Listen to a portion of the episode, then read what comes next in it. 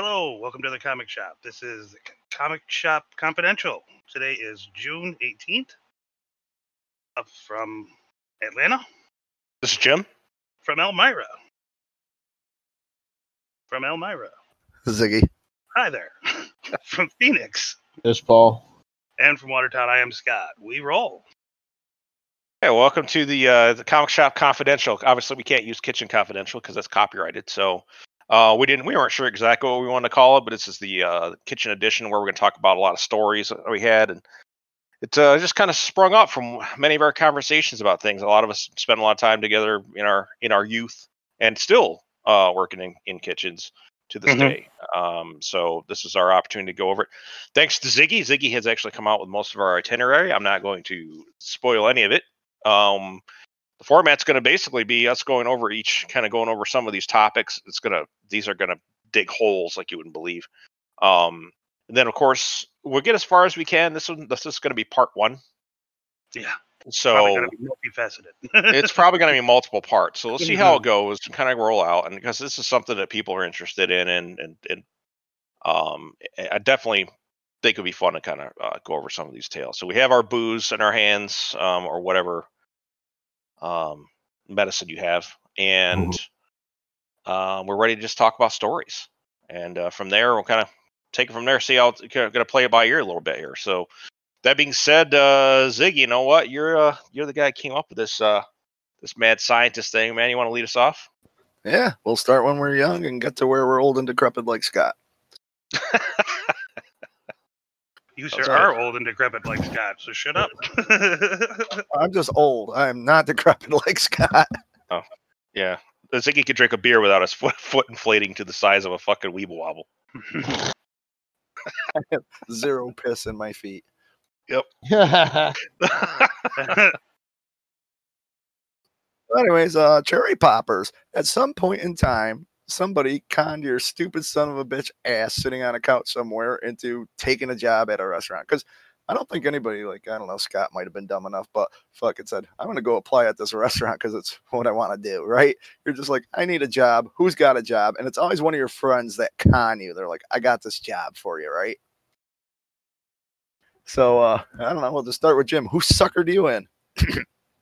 Oh man, so my first first kitchen job I ever had was uh I got a I got a call from uh I think it was I think you had had kind of been the guy that was the in between, but Jamie Paul said that they were hiring at um Red Lobster. And I was like, I I don't have a goddamn ounce of experience. Like I don't have done anything. She'll that's okay, most people don't. So I was like, all right. I went up there. Uh, this keep in mind, this is our heyday. We were driving back and forth to Watertown like almost every weekend. Um, and I went in, I interviewed. Um, everything went fine. And originally, I think they were going to try to put me in prep, but then they were like, "No, we're going to put you on the line." I was like, "Okay." So I I ended up working in the appetizer station uh, for most of the time. That's where I worked with. Um, that's I already, met him, but that's where I worked with Alan Mace back in my originally. So that's a name from the past. Um, And in the blue robes. Yeah, the man in the blue robes. that's him. Yeah. oh, the man in the blue robes. Why did you say so? Oh man, oh, that's a story in and of itself. But uh, uh, yeah, it's uh, yeah. So that's when I started. That's when I actually started cooking. Uh, was uh, How old were you? shit 19 i want to say i'd already been working at i'd worked at um i was 17 when i worked at the um the arcade um i was just like shy of my 18th birthday when i was working at the arcade that was my first job it was horrible it was a fucking horrible job um you basically sat around and changing quarters all day long but the thing was that you had like this uh expiration for when the store shut down. You had to vacuum the entire place. Keep in mind, this is a place where children are Oh, constantly. And you had to vacuum the whole place. You had to wipe down all the machines. You had to do all the shit. You had to be out in a half hour. You had to do your count of all the money too in a half hour, or else they got all mad at you and gave you shit. You stopped getting paid at like like at, at ten o'clock exactly. It's like that's some bullshit. So, but yeah, I got out of that that job. But, well, the the guy kept changing the schedule. He's one of those guys that was like, you know, oh okay, I changed the schedule. I was like, how do I know? How am I going to know that though? Well, you got to call each day and ask for your schedule. Fuck. Yeah, fuck you. Yeah, so I got fired because I did a no call no show, and I'm like, well, how would I know that? Well, I told you had to call. I'm like, you know what though? I'm okay. I'll be fine. I'll be fine.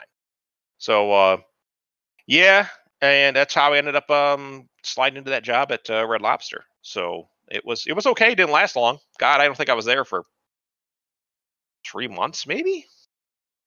Um, I got fired because I was late. I, was, I was I was late coming back. I was well, the one time I was really late. I was coming back from Watertown, and there was a some major traffic. There was a pileup or something on 81 or something, and I had got I was like an hour late, and the one dude Joe just came out and was like, "Yeah, yeah, we're just gonna have to part ways." I'm like, "What does that mean?" He goes, "Well, that means you don't work here anymore." I'm like, "Oh." It was the first job I was. Uh, well, it's the second job I got fired from. It's but, but it's the first job that How about getting fired from? fired from that I actually cared about. Like I actually kind of liked it because it was actually kind of cool to go and work and work on a you know on a line and stuff. So I did like it. So, but uh I mean that was my first one. The really the really true story is when we get into the the, the Ruby stuff. But uh, I'll save that for when we get into the Ruby Ruby chat. Mhm. So because uh Ziggy going into Ziggy actually having the job there is how I got in. So it was a funny Everybody got it. it is a funny ass fucking story how I got fucking hired there. It was fucking com- comedy gold. So I'm gonna enjoy talking about that story. So uh, I guess pass it back to uh, Zig. Um, that's me. All right. So uh, I was hanging out with those. What the hell were their name? Those two karate guys. Uh, Johnny Dragon there, John Allen, John Allen. Yep. Jay Lauman, and for like three Jay months, fucking Lauman. Christ. for three Okay. months, Jay is going. John, you got to get me a job where you work. John, you got to get me a job where you work. John, you got to get me a job where you work. John's like, I'm working on it, but we don't have any opening. So John goes to work at like four. At like four fifteen, Jay's phone rings. He's like, "Hey, somebody just walked out. Get up here." Jay goes, "Yeah, I don't think I want to go." Huh. And That was John's like- Lauman. Yeah, that was. and John's like, You've asked me every day for three months. I told him I got a guy who can come in right now. You're not doing anything but sitting there with Ziggy. Get your ass up here. He's like, uh, no. Maybe Ziggy wants a job. Hang on, let me ask him. Ziggy want a job? He's like, I didn't even offer Ziggy a job. He's like, fine, send Ziggy up. Is it schoon- schoonovers? Yeah. I got my car, drove up to Schoonovers. I was like, there was nothing. Like I didn't even do my opening paperwork till the following week. I just went in and went to work.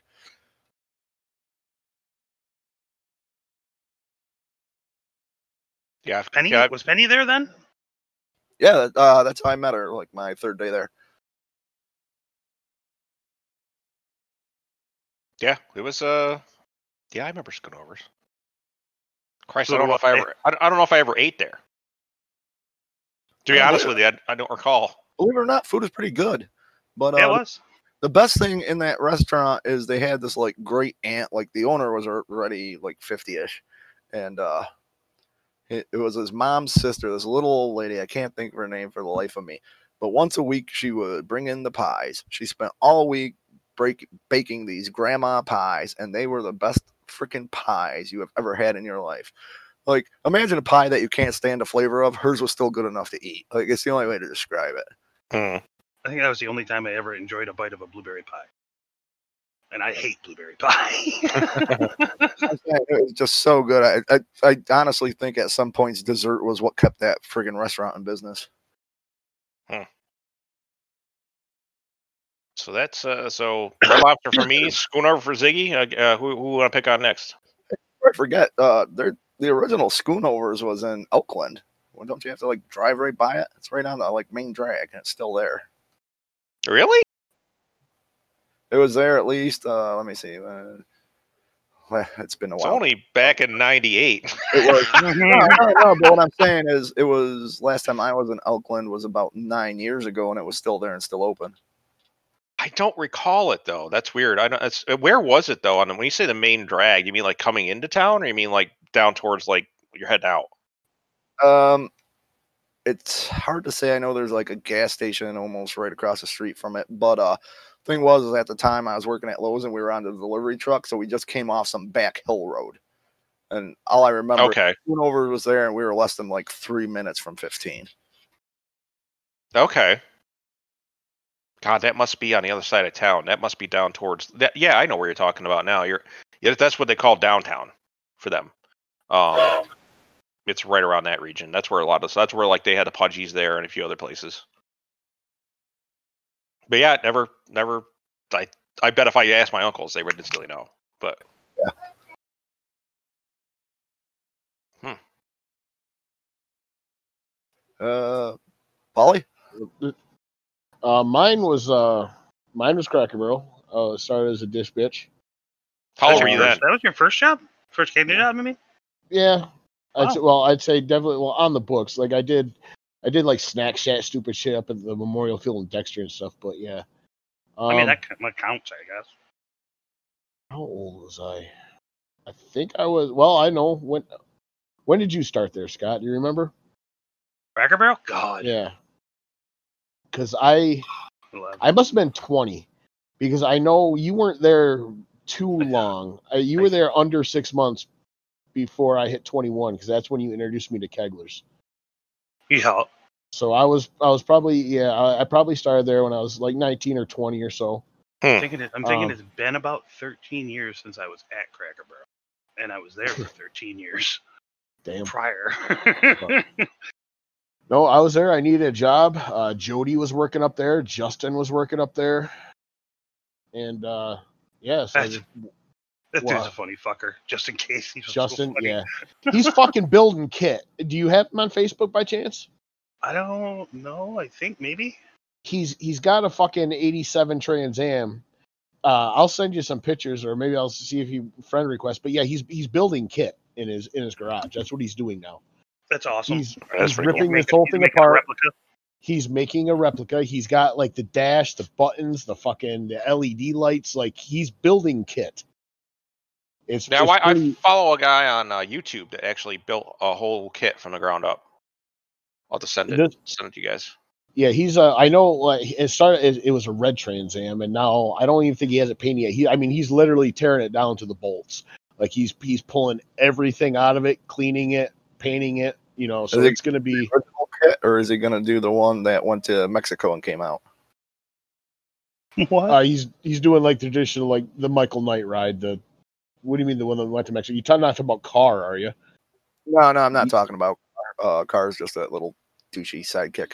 Um, so in the later seasons of the Knight Rider with Hasselhoff, uh, KITT gets totaled, and the rig gets totaled, and uh, basically a Mexican chop shop puts KITT back together with some upgrades.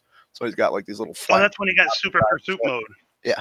oh, I kind I of remember that. remember Yeah, that. yeah, yeah. Yeah, it was a, the, what the hell was that? The, the black kid that was a mechanic was like one of the lead dudes in the chop shop. Shit. I can't remember. I have the whole damn series. I Now you know what I'm talking Is- about. Uh, Isn't that when he had to go fight the fucking what was what was the truck's name? Goliath. Goliath. That's right. And Yeah. Garth Knight. He had he had lasers and shit. Everything else. fucking that show was fucking wild, dude. That's pretty cool. So you're like like twenty. Yeah, it's probably like 19 or 20. I think. Well, it'll be 2001. So yeah, it had to be yeah 19 or 20. Um, but yeah, they were all working up there. So I'm like, fuck it, I'll go work up there, and then yeah, started in the dish pit, and that's I mean that that started the the life of ruin because I I was introduced to a Bergevin, uh, the Justin, and uh, that that was just odd altogether. And then I realized he came from a family of oddity, and Oh yeah. But yeah, so yeah, it, it- for me it was cool. Like I said, I was working up there at the time. Jody and Justin were both in the dish pit. Um, with pretty much me getting hired, let them cross train out because I started, you know, ruling the dish pit with an iron fist. Are we talking Bergevin? Yeah, Justin Justin Bergevin. Bergevin. Fucking that dude. Oh, shit. That's an adventure right there, man. It was fun. like I liked working with him. Like it, it, it's, Had- it's, Still had it's the a- most ridiculous stories. Oh god, Yes. yes. Trying to figure out what's bullshit and what's not. Then you meet his brothers and find out that most of the stuff stuff we thought was bullshit was actually true. It's true. Yeah. Yeah. they- what the they fuck? had that way about them. They could, they could have attract wild stories. That was the Yeah, joy of now with them, right? Getting sucked into that vortex of where's this adventure taking me? Because we're only going to this store. Yep. Like I love closing. I love closing with Jut because it- me and him. I mean, the average dish to get out This was it was a point of pride, and I it's whatever is dishwashing, but it's it's easy to see a good dishwasher from a bad dishwasher, and it's it's I always say it's like the easiest job to learn, the hardest one to do, but um, an average close time like between a half hour, forty minutes. Me and Jut get out of there in about seven minutes flat Damn. Because we just depended, it pre-do all depended on the guys on the line whether or not they got your shit to you right away. Oh right? no, it didn't depend on it. Fucking anybody. Them get their shit to me. I will go up Boy, there. and grab that shit. Yeah, we grabbed the cart, stack it up. Chad Frazier was probably the best because I mean he he wanted to get out of there just as bad as we did. He had uh uh fucking Jenna Raycraft to get home to. Oh yeah. But um But uh no, we just go and get the cart. We fucking I didn't care who the hell was closing online. We just I just yeah, I just no. remember yelling over to the pit like, "Clear out your receiving window. You're about to get slammed. Here you go." But yeah, we had it done. I mean, and that's uh, usually when Junt and I were closing. That's the only thing we had to do was line, like floors and everything, uh, all done. So we run through those last like eight pans and few utensils and drop the uh, break apart the dish machine, and we're out. That's still got to be an adventure, man. Fucking that dude is just fucking wild, man. You wouldn't Oh, yeah, know it. it You wouldn't fun. know it because the random shit would come out of his mouth. You're like, what the fuck is this guy got? You know, special needs or something? But then, like, thought- you, yeah. talk to him, you're like, fuck. But you know, main, main thing I remember about him is that I, I saw Jay Town casually put him into a wall at Carol's house. So but, yeah. I've heard that story too. Uh-huh. But yeah, that was my start, and then I think Nice. I was it was under a year. Then I actually started cooking. well, that's where you met like me and Gary too. Yeah, that's where I met. Yeah, that's where I met everybody. I started with them. Then yeah, Scott got hired, or just yeah, you got hired. Then you brought Gary in, or the other way around. I brought Gary in. So He started before I did because I had to finish up my other job. ah yeah, but yep. So that's where I met. Yeah, Scott and Gary and Big Gay Phil and everybody else, all the characters. I guess that leaves. Oh, one thing I want to throw in there. How old were you at, when you got that job, Ziggy? Uh, I was either 19 or just almost 19. It was I can't remember if it was. No, I was 19. I was 19. Okay, because we're establishing ages here, so we can kind of. So we're, we're creating a time. We're creating a timeline. I tried to ask you this question a while back. It's I can't remember why I was rich between 18 and 19 before I had a job. I remember either, but you always had money. Yeah, I, I remember. You had crazy money too. No, like it was You were a like scam artist. Well, that was it. The point of the whole matter was uh, I had like three, four scams going at the time, and the only one I can remember is the uh, illegal ID scam, which came to a halt later. But I can't remember the other three, and so I, I called Jim drunk one night. I'm like, "What the hell were my scams? I can't remember." It's you like, were you were a hus- you hustled a lot of chicks. I knew that. Um, you know, chicks would just give you "Oh, that was always pocket money. Yeah, but I mean, there wasn't a time when you know you were without like tacos or pizza or coffee or anything really. Um, yeah, a a lot of us also kind of sat around going, "Teach us the ways," you know, like what the fuck is going on with this guy? These bitches thinks he's Xerxes and shit. I, I would just sit over in the corner like, "What in the fuck is happening right now? How, how is this? What the fuck?" oh man, that fucking you know the power of the kielbasa, right? So, so That's right. They fucking came coming back for more. He was doing something right. So, but uh, shit. So Scott, that leaves you, man. Shortly, decided I wasn't going to do a paper route anymore, and I decided it by dumping all of the Sunday papers into the Black River. I I went to Allen's Diner, which is now Moe's Diner, and started as a dishwasher. God, seventeen? Okay. No, no, no, no. It had to be. Six, it was only there for like six months, and then I jumped ship, went off to be a carny Like, were you a paper boy with a bike or a bag or bag and a bike. And them Sunday papers fucking suck. nobody has a photo of this. I am so let down right now. That's me too. Them Oh, Sunday shit. papers suck balls. Oh, I bet there's Yeah, pictures. but- I bet there's photos around. They're they're around. Scott I, sucking I balls. didn't, yeah. I did not. I did not like to leave photographic evidence of things. Oh, because I, I remember I got your yearbook photo with the fro, and this is right in the pocket. Oh, after that was ridiculous. Quit. This is like I mean, this is right after, so I'm telling you, I get, I'm just That was the year I quit. picturing the hair bear on the non-motorcycle with this freaking big ass bag with the fluorescent strap, Yep. tossing these shits at dogs under cars. oh yeah, that, that was a very short-lived adventure. That one, but uh, the, the washing dishes at Moe's that were not Moe's. It was fuck Allen's. Allen's diner said- back then.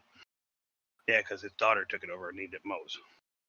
But uh, Huh. yeah, I was there. I did dishes there for like six months, in that kitchen then was the, the most disgusting shithole I've ever seen in my life. they had uh, the cooks. The get Allen's pissed off. place. like right over right over where the grill line was, there was like a cubby hole where they store equipment and shit up in there. You had a fucking ten foot ladder to get in there.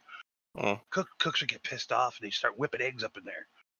Oh, I can't tell you how many times I've seen just people just hauling eggs. Oh, fuck this fucking place. I mean, thank God I never got asked to clean up there because I would have said "fuck you."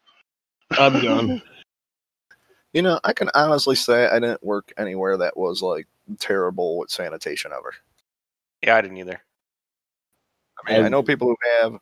I've heard of places like around here that I know are bad, but I wasn't in them. But I've never actually worked at one that was disgusting. I haven't. I interviewed for one though. That was the most disgusting kitchen I've ever been in in my entire life. I lived right Which around one? the corner. When I lived on uh, Mill Street, and I went to interview at Mr. Rick's. Oh yeah, remember you telling me all about it? I, I, I to this day I won't eat at Mr. Rick's. I don't give a fuck if he's got a brand new building, a brand new kitchen, but I don't give a fuck if those standards are still the Same same. practices are probably in place. Yeah. You waiting for Like- Gordon Ramsay to show up? You're gonna kill somebody. Kill some, Gor- uh, yeah, it was it was bad. Like uh, well, to give you a, a reference, I won't go into everything. Maybe later on in this in this podcast or whatever, I'll go into Just something. talk but, about the uh, glazing. Just talk about the glazing. All right. Well, okay. I'll I'll add that one too. So I walk in and I'm just observing uh, these three people making donuts at like one, two o'clock in the morning. This is when I go in because that's when the shift leader, whatever, is supposed to be there. Uh, the, it's the middle of the summer. They have a, a old screen door on, kind of like you know, like you find on the outside of a trap house. There's holes. There's duct tape, and uh, so there's flies in the kitchen.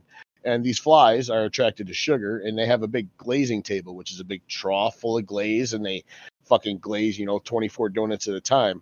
And uh, I'm noticing that when he's dipping this down and pulling it up, that there's a, a, a quite a, a quantity of flies in the glaze Oh, Yeah, flies. applying to these donuts.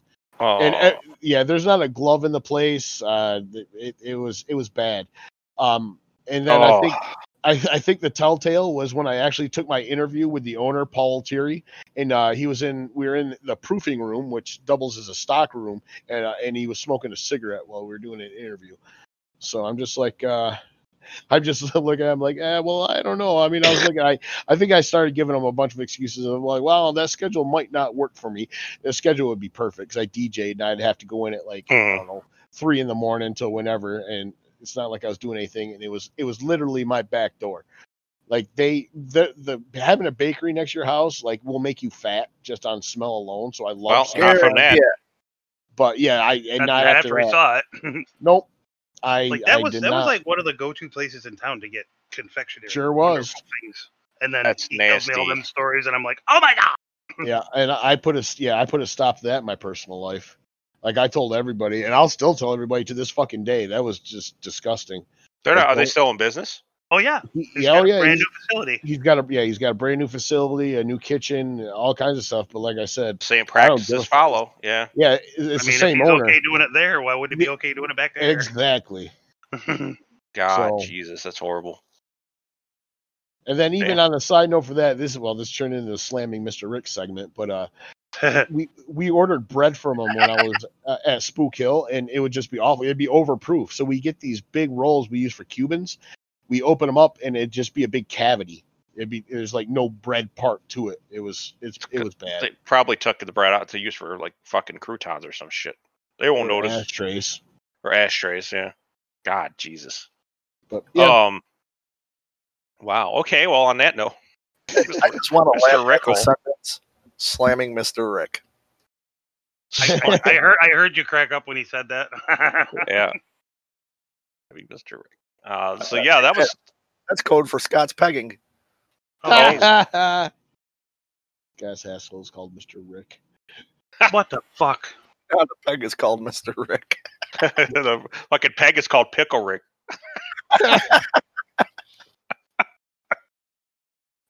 uh shit, it's probably fucking shit. It's probably just like a 3D fucking printout of fucking of, of fucking Pickle Rick. I'm telling you. So we kind of touched a little bit on the second and B there. First time we're all together. We touched Yeah, a we little could bit on the probably we probably want to we probably need to go to uh we probably need to go back to Ruby's. Well, yeah, I mean, Yeah. we touched we touched on the North later. Country end with Paul and me and Gary and everybody else. Yep.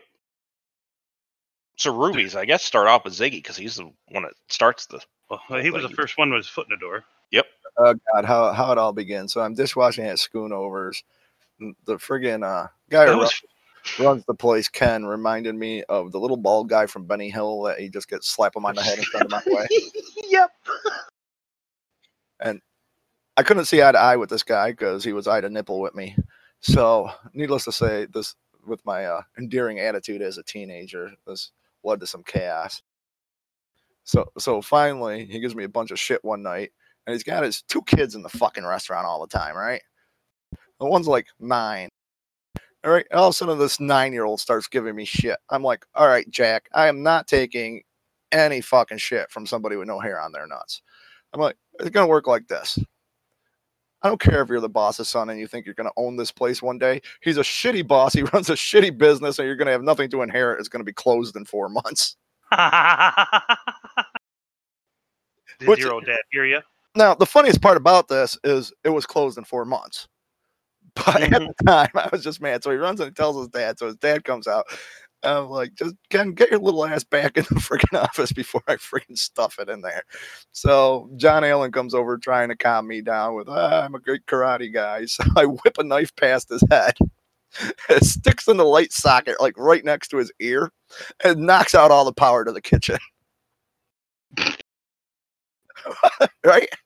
John's like, you just throw a knife at me? I'm like, yeah, find me in the dark, ninja fucker. this is going on. I'm like, I quit. Good luck with this. On my way out, I pop the bottom drain to the dishwasher so it leaks all over the floor. I get in the old, uh, I had the grocery getter at the time, right? Oh man, that thing that thing had a lot of adventures. That was the Millennium Falcon at the time. It was, right? And I'm looking at that goddamn die. I'm looking at Ken's Lincoln Town car sitting there on a solid gravel lot. So next thing you know, I'm on my third donut around that fucking building at a good 45 miles an hour. I just fucking jack that e-brake, spin the ass, and pepper the entire side of this car with gravel. Right? And he comes out the door and he's yelling and screaming. I'm like, hey, that's the way I say I'd quit, motherfucker. I drove off. Shit. Surprised you didn't call a cop on I couldn't have cared. I, I think he was scared. well, you just threw a knife into a wall socket. Yeah. That was more to let John know. and you bastard. I Oh. fucking move up there and any sentences me to that joint. So anyway, So, anyways, God, only like a friggin' uh, month goes by, and there's a literally I'm looking at ads in the papers and it says new restaurant opening, interviews at the Holiday Inn. So I go down, and uh, that was Ruby Tuesdays. I got hired on the spot, and they're like, "What can you do?" I was like, "I was a dishwasher, but I was about to train up to the line, but I couldn't take that place anymore because mom and pop owned, and the pop was an idiot." So they're like, "Well, all right. Do you know anything about cooking?" I'm like, "A little bit with a family of five. So Yeah. they get me all set up to be a dishwasher, and then everybody, everything was a test, like this handwritten four-page test on spec, even for dish. And I friggin' sitting there, and they give me the test. I'm done in like four minutes, and they grade it, and they're like, "You're the only one who got a hundred. You're done in like four minutes." I was like, "Yeah, I'm a good test taker. I don't know what to tell you." They're like, "Well, you know what? common sense shit. I I think we're going to move you up to prep. I'm like, okay. So I go and I take the prep test and same thing. And they're like, oh man, you're going to be like our head prep cook. Life is going to be good. Um, we're going to do the kitchen walkthrough because the place was being built. That's why the first two weeks of training are in the Holiday Inn. And uh, they're like, you know any people? So I start asking my friends, you know, trying to steal Penny. I'm trying to friggin' con Jim into coming in, all that stuff. Um, Well, you So- kept saying there was the openings though weren't for like prep or anything. It was always like dish or salad bar. or Well, it was, yeah, because those were the starter Yeah. ones. They just like they that was the I forgot about that. They bumped me from dish to salad bar to prep. That's what it was because I just aced through Yeah. everything. So the restaurant's open. You got to do the food show and all, and the uh, the mall appreciation show and all that. And this whole time, I have memorized everything for prep. And like the day they do the food show, they're like, "You're on the line." I'm like, "What?" They're like, two people quit. You're on the line." So like, I'm like, Wow. you realize. So I got thrown into the pantry as the king of prep, right? Like I knew every recipe in prep, but they're like, "Yeah, you're good. You're moving up." So that's why I started on the line. I actually only prepped for like the food show. That was it. Hmm. But then we had all those openings, so I just started like I'm like I'm gonna fill this up with my friends and have some fun. Sorry, you broke up there. I said I'm just gonna fill this up with my friends and have some fun. So there we go. that's how I started dragging people in and around then. I, you know, I got the house, so I was moving people down here too. It worked out. Like I'm trying to think who um who was the first that was Scott the first transplant that got moved into Ruby Tuesdays? Uh, Scott, I, I, I went to Schoonovers to take over as a dishwasher. Oh, okay. I was only there for well, like a month. and didn't uh, you were there, and then they conned Malone into going there, didn't they? Stickbug. Stickbug went there, yeah. I don't- remember I that. don't recall her working there. Oh, she replaced you, is what I'm saying. Oh yeah, okay. Um That's long. That that's pretty much probably was how icky for her, I bet. probably how her and John ended up hooking up. No, they they were hooked up first, and that's how she got in there. Uh okay. Well, that's that's Stickbug for you. Um Yeah, so my so my my thing with rubies was hilarious. Um when I say hilarious, it was fucking terrible. So I'm sitting around going, yeah, you know what? I was a line cook. I could, you know, I don't mind. I'll take a line cook job again. That's cool. And uh, I get this call from Ziggy one night. It's it's I want to say it was two weeks before Christmas, three weeks before Christmas, something like that. And uh, you were Well, like, Yeah, that would be like on par because uh, training started in August. They did a bunch of crap, like almost uh, literally like eight weeks of training. And then the opening was right before Thanksgiving, is when that restaurant actually went live. Yeah, because it was funny because the approach that he hit is something like he used. You know, it's it's it's funny because I I I can only say this now in the future future me, but it was like he was recruiting me for a raid. He wasn't even recruiting me for a job, right? He was just like, "Hey, man, uh, I really need you down here." I was like, "What? What are you? Uh, what are you talking about?" And he's like, "Oh, well, you know, they got a job opening here." I'm like, "Uh, okay. Well, I could use work. That's for sure." So I was out. Of, I was out of job for shit. I, I think a couple months at that point, and I was like. So, uh, all right, cool. What is it? Uh, he says, well, I just want you to understand something. I was like, oh fuck, here we go. because, you know, this you're probably only going to be in it for a little while. I was like, okay. I was like, what is it? He's like, it's were doing, salad dish. It Oh no, dish. And I was like, fuck me. I was like, what? Well, what's going on with dish? And he's like, well, they really need people. I was like, what do you mean they really need people? Well, they pretty much don't have any dishwashers anymore. You got like one lady that'll come in and do it part time. That's like was working in prep or something at the time. It's like, uh, okay. So I came in and I was like, fuck it. Fucking Ziggy talked me into it. He fucking does that shit.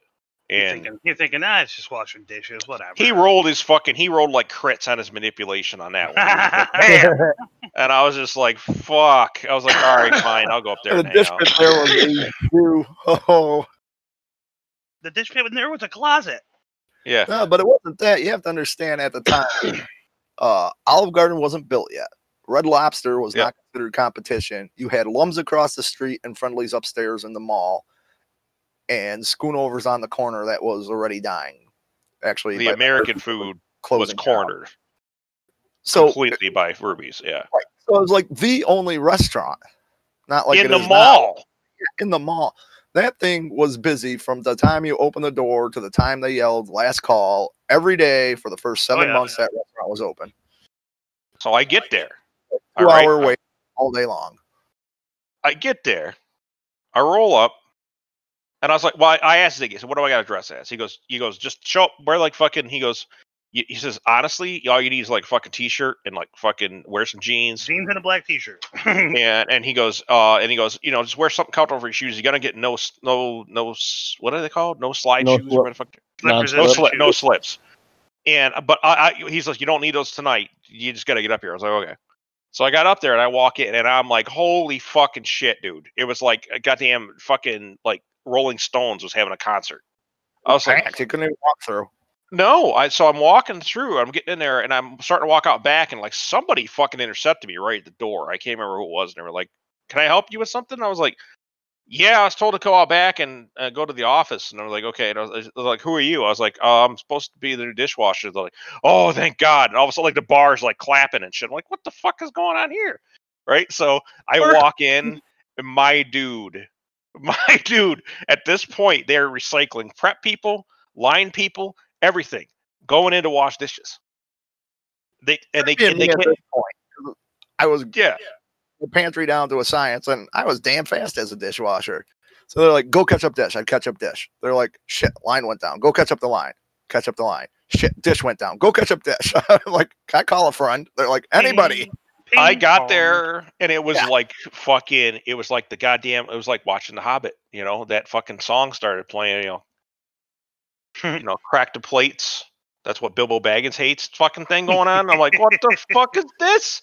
There's like stacks of plates and shit's flung all over the fucking place. There's I don't even know what the fucking drink uh carrier even is at this point, right? The fucking what the fuck do they call these? That's racks.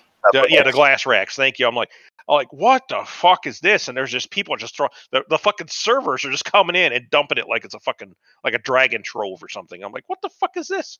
One of the good one of the good things about what they did there though, they had a big old trash can in front of the servers. Ten- They did. Usually they usually dumped all their shit and then put the plate there. eh, not all of them. Silverware a bin. I I was like, well, I remember because I used to give people shit. I'm going to start charging.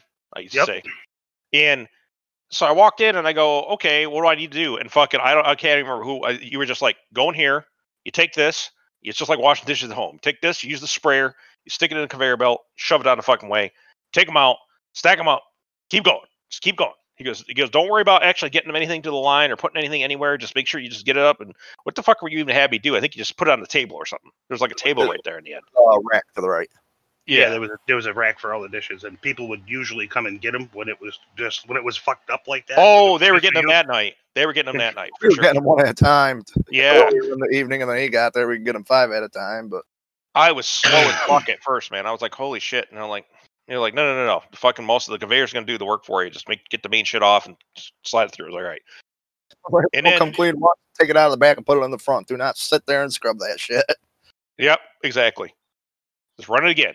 So, and I I catch it up. I actually took took me a while. It took me like a good hour, hour and a half to catch up. And then all of a sudden, it just kept coming.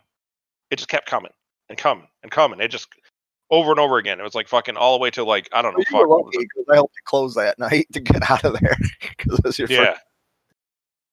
So I so I was just sitting there and I got done and I'm just like I'm fucking at the end I'm like panting, sweating. Like what the fuck did I just sign up for? Like what the fuck? I've not I've not filled out any paperwork whatsoever at all. I'd not done a goddamn thing. And then God, I want to say it was Kesterson or something that came up. Yeah, John was. Yeah, luckily you got Kesterson and not Kurt. And he came up and says, Hey man, you know, I need you to come in tomorrow. Just fill bring your you know, bring your ID, bring this, bring you know, and we're gonna fill out all your paperwork, get you all set up. And videos. Yeah. and I'll go ahead and he goes, he goes, I got some good news for you. What's that? What's that? He goes, the schedule's completely full. You can pick whatever you want at any time. there's nobody else. He goes, I'm gonna try to find somebody else, but he goes, you okay doing like maybe uh, like a couple double shifts here and there? I was like, it's fine. I was like, I don't care. I was like, I, I need the money. He's like, all right. My first couple weeks there, man, I was fucking probably. It was supposed to be or initially when I first got there. It was supposed to be a, it was supposed to be a part time job, and that shit was probably this is before all the laws and everything. So I was probably be pushed, putting, I was putting in like thirty five to forty hours a week as a fucking part timer that first week. So all I know is all of a sudden I started getting money, and that's when you start Yeah, getting I was money. doing like fifty-five hour weeks until I went to college or back to college. Yep, and so And then I was still doing forty. Shit. Well then, after the after the month of being at Schoonovers, I came over, and they stuck me on the salad bar. Well, I, I vowed to make Ken Schoonover hate me. So first I stole Penny, then you were there. I stole you. I tried to steal uh, Jeff Volgraph like ten times. He wouldn't do it. That guy Yeah. wasn't going nowhere. What uh so so I went through all that and did and was actually going through there and it's like it's funny how kind of how how I moved up the ranks, but was I ever full time there, Ziggy? Do you remember? Yeah, um, Was I? because for until for a little bit there, it was uh me, you, and Ron were the only pantry cooks. No, it's true. That's right. I forgot about pantry. Yeah. So Because I remember the uh we did the first semester of college, it was pretty hokey. And then uh the, the second semester of college, me and you loaded up because we wanted to get done early. So I had like friggin' 26 credit hours, and I think you had like 23. yeah, which is eh, unheard of, by the way. So that we were both working like 40, 45 hours. And we still and we still went and partied. Yep. Unfucking real. How how we lived, let alone fucking anything else. But so I think I think we averaged about four and a half, five hours of sleep, maybe. Maybe we I can do averaged four hours sleep until about the time I was 35, and then it started catching up to me finally. I'm gonna I'm gonna bring up some stuff with uh I'm gonna bring up the story with with with Ziggy sometime down the road. If I forget, I'll I'll, I'll find a way to get in there. But it's back when he worked the three jobs. I got to tell you that. I got to tell that story. So, Oh, but uh, so I went from I was working dish, and then you being Then, out front, out front for a little while, be doing the same Well, thing then- I was doing. well then you came in and then you were working there too and then i was like okay um i really want to fucking i want to move up. I want to go i want to go to fucking uh, ron herrick at this point was like oh, oh you know you know come to pantry i think you do great. You, you got to hustle. I was a pretty badass dishwasher back then. The problem is i was too good at it. So they were like fucking Like everybody starts in dish. So i was like nailing it and uh, I all a had, sudden I had a fight to get you on that line. I remember that because the big thing was is they were trying to stuff you in prep. I was like, i still i still never made it I i, was I still didn't make train it him. that's you could train him for prep, but he's coming to the goddamn line. and that's what happened is that what happened so finally john caved and was like you know what jimmer he used to fucking call me all the time Jimmer, jimmer he goes tell you what you can go we'll go ahead and put you uh we'll get you on Salabar for a little bit work your part-time there and we'll see how it goes and then you know, I'll move you that. then we'll move you oh my god i hated fucking Salabar dude i fucking They had to wear a shirt and tie. it and there were people there Shirt and tie. My God, those friggin' was, but 80s stupid shirts. and there were Oh, people I know. there were all these fucking people out there I just didn't want to fucking deal with or talk to. Same like today. And I'm like, what the fuck? These here's these fucking customers coming in. I Thoroughly enjoyed it because I like talking to people. exactly. And I'm like, nah. So I, I did it. I did a few shit. I was doing shifts there, and then John finally. Kirk kept fucking saying, "Oh, I think you're doing pretty good. Do you think you know maybe, maybe you could start working? You know, you could do salad bar full time if you really want to get a dish." I was like, "Nah, son. No, I'm I'm actually okay with that." And and then John, John's like, at this point, we're we're starting to hang out with all the managers and stuff. We're actually starting to party with them and shit. And John John we says, to were me, all like, breaking the rules. "Oh yeah." And then We- you know, we like- need a session on Kesterson. I'm just saying that. Ah, Kesterson who rescued me. He's the one who said, "Tell you what, man. Here's what we need to do. Since Kurt's trying to put you out front, I'm trying to get you get you out back." You know, I was like, and I remember call saying some shit to him. and get him on this podcast. I remember, I remember, I remember Ah. saying, I remember saying, getting him the show. I was like, "What do you mean, get me out back?" He's like, "Shut the fuck up." He goes, he goes I was like, "I ain't doing anything to get that job. I don't need it bad that bad." And he was like, "I got to tell you what I'm gonna do. I'm gonna get you a shift and prep." He goes, "Just one. I'm gonna get you one a week." And he goes, "That's all you need." And I was like, "Okay."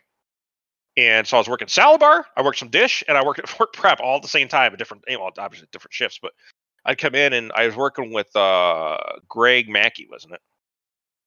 Oh, Jesus. And he was I really have a hard time pulling names from back then. Greg Mackey. He was the big, tall, goofy motherfucker, and he was all right though. You're Um, the guy who hates his life, but anyways. there was somebody else too that worked at prep that was actually pretty good. I can't remember who they were. at the Wayne from Comics for Collectors. Wayne, yeah, yeah, yeah, yeah. So we end up going, and I was working. Yeah, yeah he was great because I sit around talking about short, fucking nerd short shit. Italian dude with the curly black hair? No. No, he's a No. reddish. He had reddish hair, didn't he? Who Short. the fuck was that guy? Yeah, right here. He, He, he, he, looked looked, like a scruffy motherfucker. he yeah. looked like the guy from the fuckery memes with the Coke bottle glasses and just the goofy grin. Yeah. So uh, so I go over and I'm working prep, and I and at this time so Scott's there, and then So I and, and then fucking what was it that happened? Something happened. Like oh, one of the one of the line cooks fucking they they fucking didn't show up or something, or they they left or some shit. The thing that the, the straw no. that broke your back about the salad bar thing was they converted the salad bar thing into also doing busing tables. Oh yeah yeah yeah. Yeah. And So then you were like, you were like, fuck that bitch! I'm not doing any of her tables. So See, here's- here's bus fucking tables I told John that I end of the promised that you'd be promotable and that I would get you to the line with me. And I wanted to move to Broil, which means I need a replacement. And you were the only one who could be my replacement. So if he didn't put you on the line, I'd start making people quit by being a miserable ass. So when the second person quit because I'm a miserable ass, he's like, "Hey, there's an opening on the line." that makes sense. Well, who the fuck was it? Um, who who was it that I fucking wouldn't wouldn't fucking bust her tables? The Jessica? blonde- the tall blonde bitch. Yeah, Jessica. Jessica, Jessica Clearwater. Yeah, yeah, yeah. I was uh uh. That's a good story too. Ziggy knows the one I'm talking about. But oh god. The John Kester said, "Jesus Christ!" Listen, you two either need to figure out how to work together or just fuck and get it out of your systems. I love that man. He was awesome. So he he uh so yeah I get so I get the prep. I'm doing up part about that was when he caught me over there in her section, which was a totally opposite end of the restaurant for me. Yeah. busting tables. What the fuck are you doing over there? I said, well, uh, so here's the thing. then that's when he talked to you about it. And you're like, you know what? I don't want to do this anymore. That wasn't that, that wasn't it though. That yeah, I mean that was part of it. But then he was just like, you know what? Yeah, I'm gonna get you into prep, and that's when he got me in. And then I was still in prep, and I was still doing some dish, and I was still doing salad bar like once a day or once a week or something like that. And then fucking all out of, out of the fucking sky comes this fucking pantry job, and I'm like, okay. It's like, like told you I get on the line. that shit was like fucking what? God damn, I was six months in. I was fucking working until I got there. If I can get delaying me. So I got in, and I'm fucking, and that was that was pretty fucking sweet deal. But at this point, you there's were a reason why like, that, that was friggin' that was a fun spot in the restaurant. I I love that job. That was a lot of fun. I was I was fucking knocking at it. I did everything on that line except grill. I loved mid too. That was a fucking great position too. But um, but yeah, it was. God damn, it! you know, it was fucking. The thing is, is that at at this point though, I had moved on and they needed somebody to dish. Isn't that when O'Connor came in? Uh, I'm not sure when think so. O'Connor came in. I think O'Connor came in where I said if he didn't quit sitting on my couch doing nothing, selling weed for friggin' rent money, I was going to kill him. Here's a job. Yeah. So I think he ended up. Well, I know this because I was the fucking goddamn bus. So Mhm. I'm the IROC bus. I was told people I'm gonna paint the shit yellow because it was fucking. It would, I'd pack in all you motherfuckers and get get you up to work. Well, not Ziggy, of course, but um, I went in with whoever was going in the same time or ish. Around the same time. Yeah. So. So yeah, so I that's how I got onto the line, and that's how I ended up hanging out with. That's how I ended up talking to O'Connor. Well, fucking working with O'Connor, and working with Ziggy, uh, and working with Scott all at the same time, pretty much. So, but the Ruby story is a long one. I'm not going to go all the way down that road. I just want to talk about how we all got there together. Are, there are so many. That, we got we, we have the time as far as like the grand scheme. We can talk about all that in in other episodes and stuff. So, but uh, I don't want to hold it up. But that was yeah, that's some you know it's important stuff as far as like how we all got moved into our different because then Ziggy ended up going to grill, and he fucking was the grill master. Yep. I went to Grill, took over Grill, claimed Grill, had that joke with Stephen King with "You can be my setup man anytime." Yep, that was great. What'd you do? You started calling him Goose, and he was like, "You're Goose." Well, you're, no, you're Goose. uh, Steve King. But uh, all right, yeah. So that's that was really the that was the Ruby thing. I mean, that's I guess we had to put a little pin in that one because that because it goes we're, on. we're gonna we're gonna have to go back. second chances. Yeah. Like, like I said, there needs to be some more head nods to Kesterson's almighty lip because that motherfucker was funny. oh God, we used to talk so much shit to each other. That dude. He was really like an older version of us, and I think that's why we all He got was. along so well because his mouth ran, but he did his job. He was Johnny on the spot. But some of the shit, like uh, for instance, here here's a pull in. Um, And Ziggy, later on- fuck you. yeah, I love that one. later on, we get Brian Gross a job there. Jesus. Brian wasn't as I'm a superhero mode. So he bought this fucking what we've always called a blouse. It was like Robin's shirt with the ties. We just- And it was- oh God, It was yeah. his favorite shirt. I swear to God, he wore it like seven days. It was it was a tunic. It was, Was a he tunic. hosting? No, it was a tunic. Uh, it was a dishwasher. Well, anyways, he comes in with this damn thing on, And he walks by, and John gets this grin and waits for him to go all the way by to the office. He was picking up his paycheck, right? And then over the speaker, he goes, So, taking money, where does he hide his bow? Fucking lost it. Fucking Brian's back there all mad because it was over the speaker. Uh, it was because he's. I mean, it was. It was legit a tunic. You would get it like a fucking, you know, at a Ren fair. yeah, it, it looked like he was trying to imitate Prince. But, but he do other great things. My, my personal favorite one that made Jim not talk to him for half a day. John goes, Jim, Jim, quick, I need your hat. Jim's like, for what? He goes, I need it. I gotta go out in the dining room and pretend I'm somebody normal. Give me your hat. He goes, okay. So Jim hands him his hat. John goes out back and he fills this helium balloon to the size of Jim's hat, walks back out casually with a helium balloon with a baseball cap on it and goes, Jim, your head is this big. See this balloon? This is your head. Like, where do you get a dome like that? Oh man, yeah, fucking Kesterson. Yeah, that's some of our many story. Well, I I got him stumped a couple times though. The time I called him short sack on the fucking. Oh Oh my God. He didn't know what to fucking do with it. He was like, "Did you say short sack?" I was like, "I did."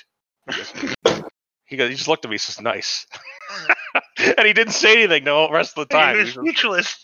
yeah, And he was and he is the one that literally started us all down the path of mother jokes. he did. Like that The was old mama- the Like, mama was jokes? Influence Ooh, God, what mother jokes because he'd work a man like there's this uh God Chris Mikos. He was just this annoying server. It wasn't a bad guy overall, but he was always annoying. Like he, he's that server where he's the only server, right? So where's my stuff? Where's my stuff? Where's my stuff? That guy. Oh yeah, I kind of love those guys. So, but he Yeah. would try to do extra stuff. So he's like trying to run this food, and John's in the middle of like telling the line what they need because this is pre-monitor ticket days, right? You just the guy Oh, calling yeah. the food. So John's calling in like thirty things, and Chris is standing there going, "Where's the Sonora chicken pasta going?" John's like, "Hang on." A couple seconds later, "Where's the Sonora chicken pasta going?" Where's the Sonora oh, chicken? Oh, this is the. Finally, John just stops ordering in. He goes, "Your mother's house." and just goes back to calling orders in. Mother's house. Yeah. But that one didn't stop right there because he kept on asking, and then John, like through the microphone, did not intentionally through the microphone, said, "Will you just shut the fuck up?" It's hilarious. Well, one of the things, uh, resonated through the kitchen and probably into the dining room. one of the things that was funny it was this uh fucking we used to as working pantry you had to have fucking that's where you got all your your ramekins of like ranch and honey mustard and all that shit so all the servers had to come and ask for stuff well jen Mm. squires who was the fucking the head at blonde maine That was that that was. Jim's waifu at the time. mm, my god dumb as shit but fucking fine as hell oh God, and and she would come up and she'd be like, "Hey Jim, can I have a side of ranch?" I'm like, "Sure." And I slide it over to her and like fucking. you can and have this- anything you want. and along comes this fucking this mauled bitch. I can't remember fucking what her name was. She's just looking not not looking good, not a good looking chick, dumpy as fuck and everything else. She came up, she's like, "Hey Jim, guys, right?" And I'm like, "Yeah, hold on a minute, I, I guess what's she going on?" Oh, so Jen can just ask and just get it whenever, and I was like, "Yeah, Oh, that was Amy Smith. Amy Smith, yep, Mhm. that was her." She goes, "She goes, Uh, oh, is that how it goes?" And I was like, That's Yeah. another Kesterson moment in time. "What was that one?" Oh, it was the end of the night, and she was just being her whiny, crazy self, and she had a uh, affliction for crying anyway. She'd get overwhelmed, and uh, she was bugging him about something, bugging him about something, bugging him about something. He's like, "Amy, go away." That's exactly what he said to her. And she's like, "But John," he goes, "Well, Amy, don't go away mad." And literally And everybody, we all said, "Just go away." everybody in the kitchen in unison said, "Just go away," and she Go just burst away! into this fountain of tears. I hate you guys. Uh, Jesus, that was making that was random servers cry. Things that make line cooks happy. Dude, that made everybody happy because the servers didn't like her either. The server shouted it, all the cooks shouted it, John said it, like every. But the problem was it was unrehearsed and it was in unison. Just go away. that was good. And then we learned a very hard lesson back there that they would uh on weeknights they closed at 11 on weekends they they didn't close till 1 but we learned that uh they they cut alcohol an hour before close, or sorry, cut food an hour before alcohol. So they would serve till 1 a.m., but the kitchen stopped uh, selling food at 12 and started the Yep. breakdown. It kind of got everybody else at the out at the same time. So we used to crank up the radio, talk some shit, and we'd be breaking down the kitchen. And uh, Terry Sheridan, God love him, I still love. I got my I remember that guy. with him every now and again. Good guy, really was. Um, me and him just get into a shit talking war. You know, just one of those things. We're just all talking shit. We're, we're talking about screwing each other's mothers and girlfriends. And what we didn't realize is because Terry was pretty witty, about halfway through this conversation, the bar shut their music down. Another Kesterson classic goes, listen to these two, right? The whole bar is listening to me and Terry talk shit to each other, right?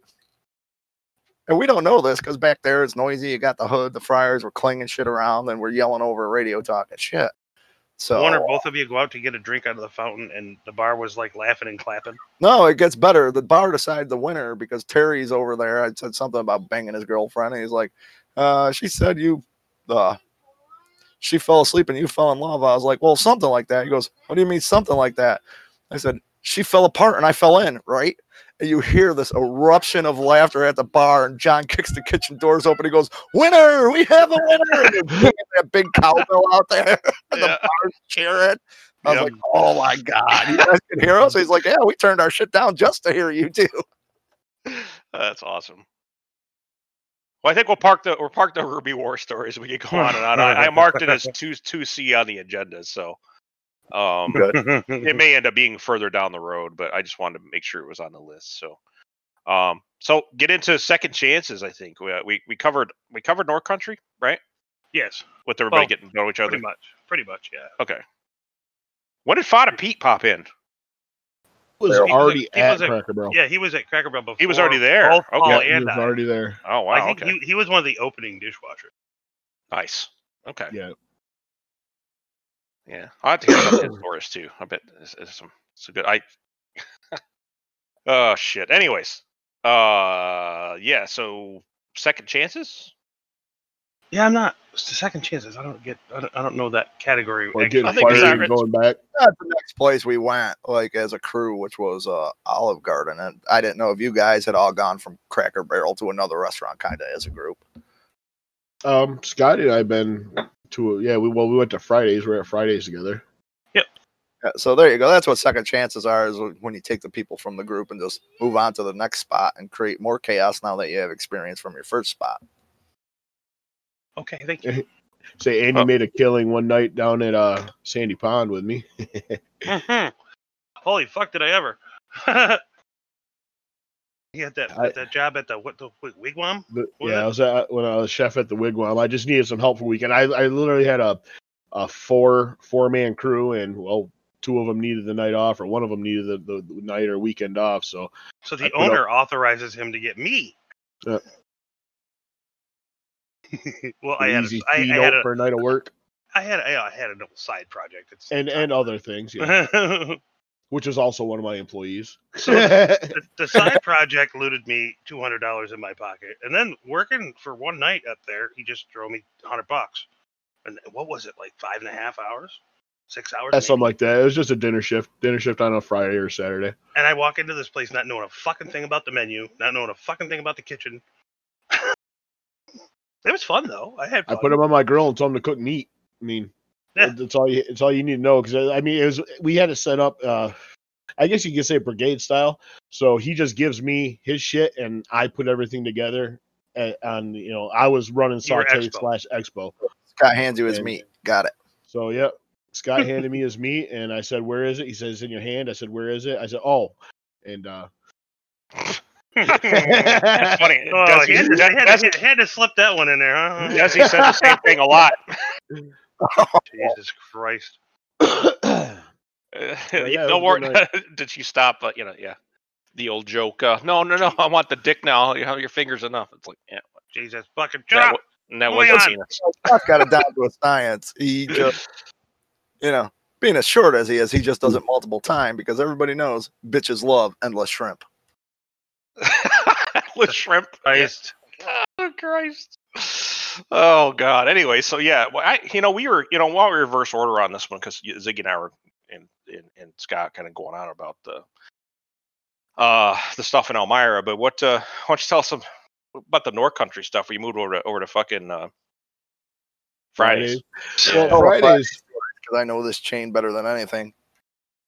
Yeah, Fridays was uh well actually where so yeah, well we got definitely the, the starter. Well, when did you go there, by the way? When how did this work out? Did you guys go there at the same time, or did Um you get, yeah, we work? did. Um I had to see, I had to serve notice out at uh at Cracker Barrel. Cracker Barrel, so yeah. Polly started there before I did. hmm okay? But my my sister's boyfriend at the time had been pestering me and pestering me to go over Is there. that the Oh, baby yeah. daddy?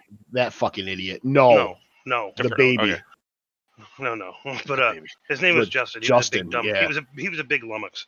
But He- anyway, yeah, he was.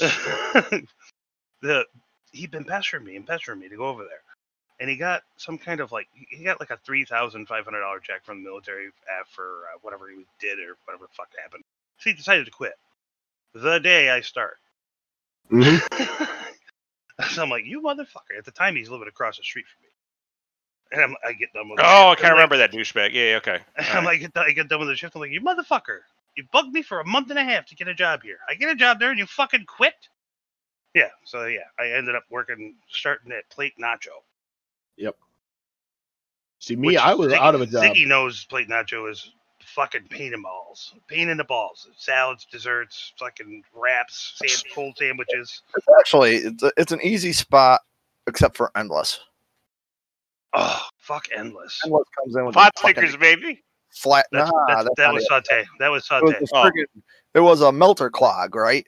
Between the friggin' potato skins and the flatbreads, and they come up with this dorky shit for endless only, right? So they like invent three new really stupid flatbreads. Oh, it's a nightmare.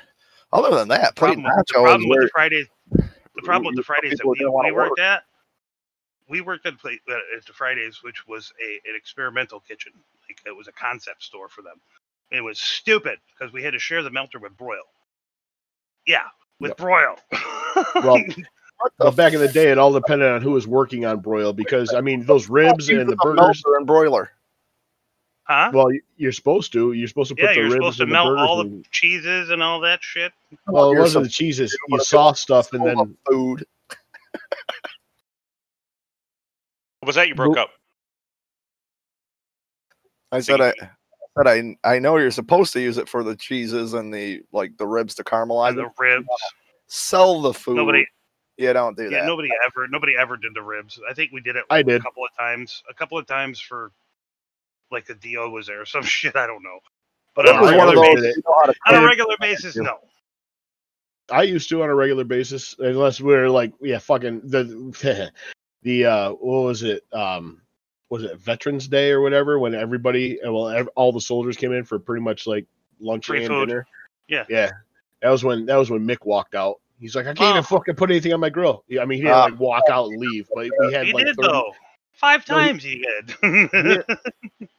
Yeah, just walk out. But there's nothing we could do. It was me and him on broil, and we had 37 racks of ribs on the fucking on the broiler. Like, what else are we gonna cook?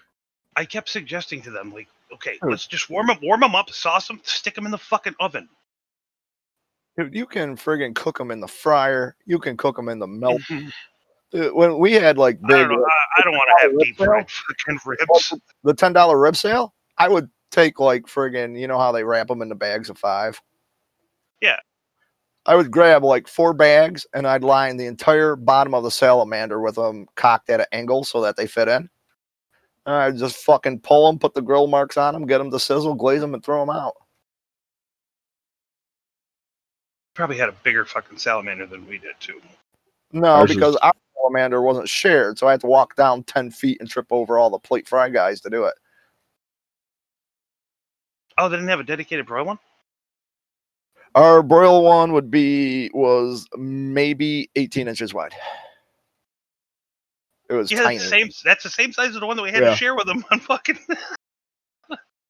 yeah, that's bad. That was horrible. I um when we first started there, I didn't have a job. I was that was my long unemployment stint after my Well, yeah, that was me I- kicking him in the ass and saying, "Go, let's go get a job. Come on." Yeah. Well, first, you should tell. We should preempt this with. Uh, first, we went to Tilts with Kilts. We figured might as well Oh, walk around, work around some titties. Christ. That was pure, pure lecherous driven.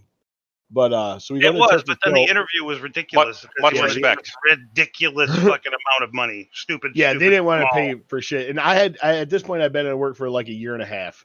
So he wanted to start me. I think what minimum wage I think back then was, it, was it still five fifteen or maybe it was up to seven? No, it was seven something, like seven fifteen or some stupid shit.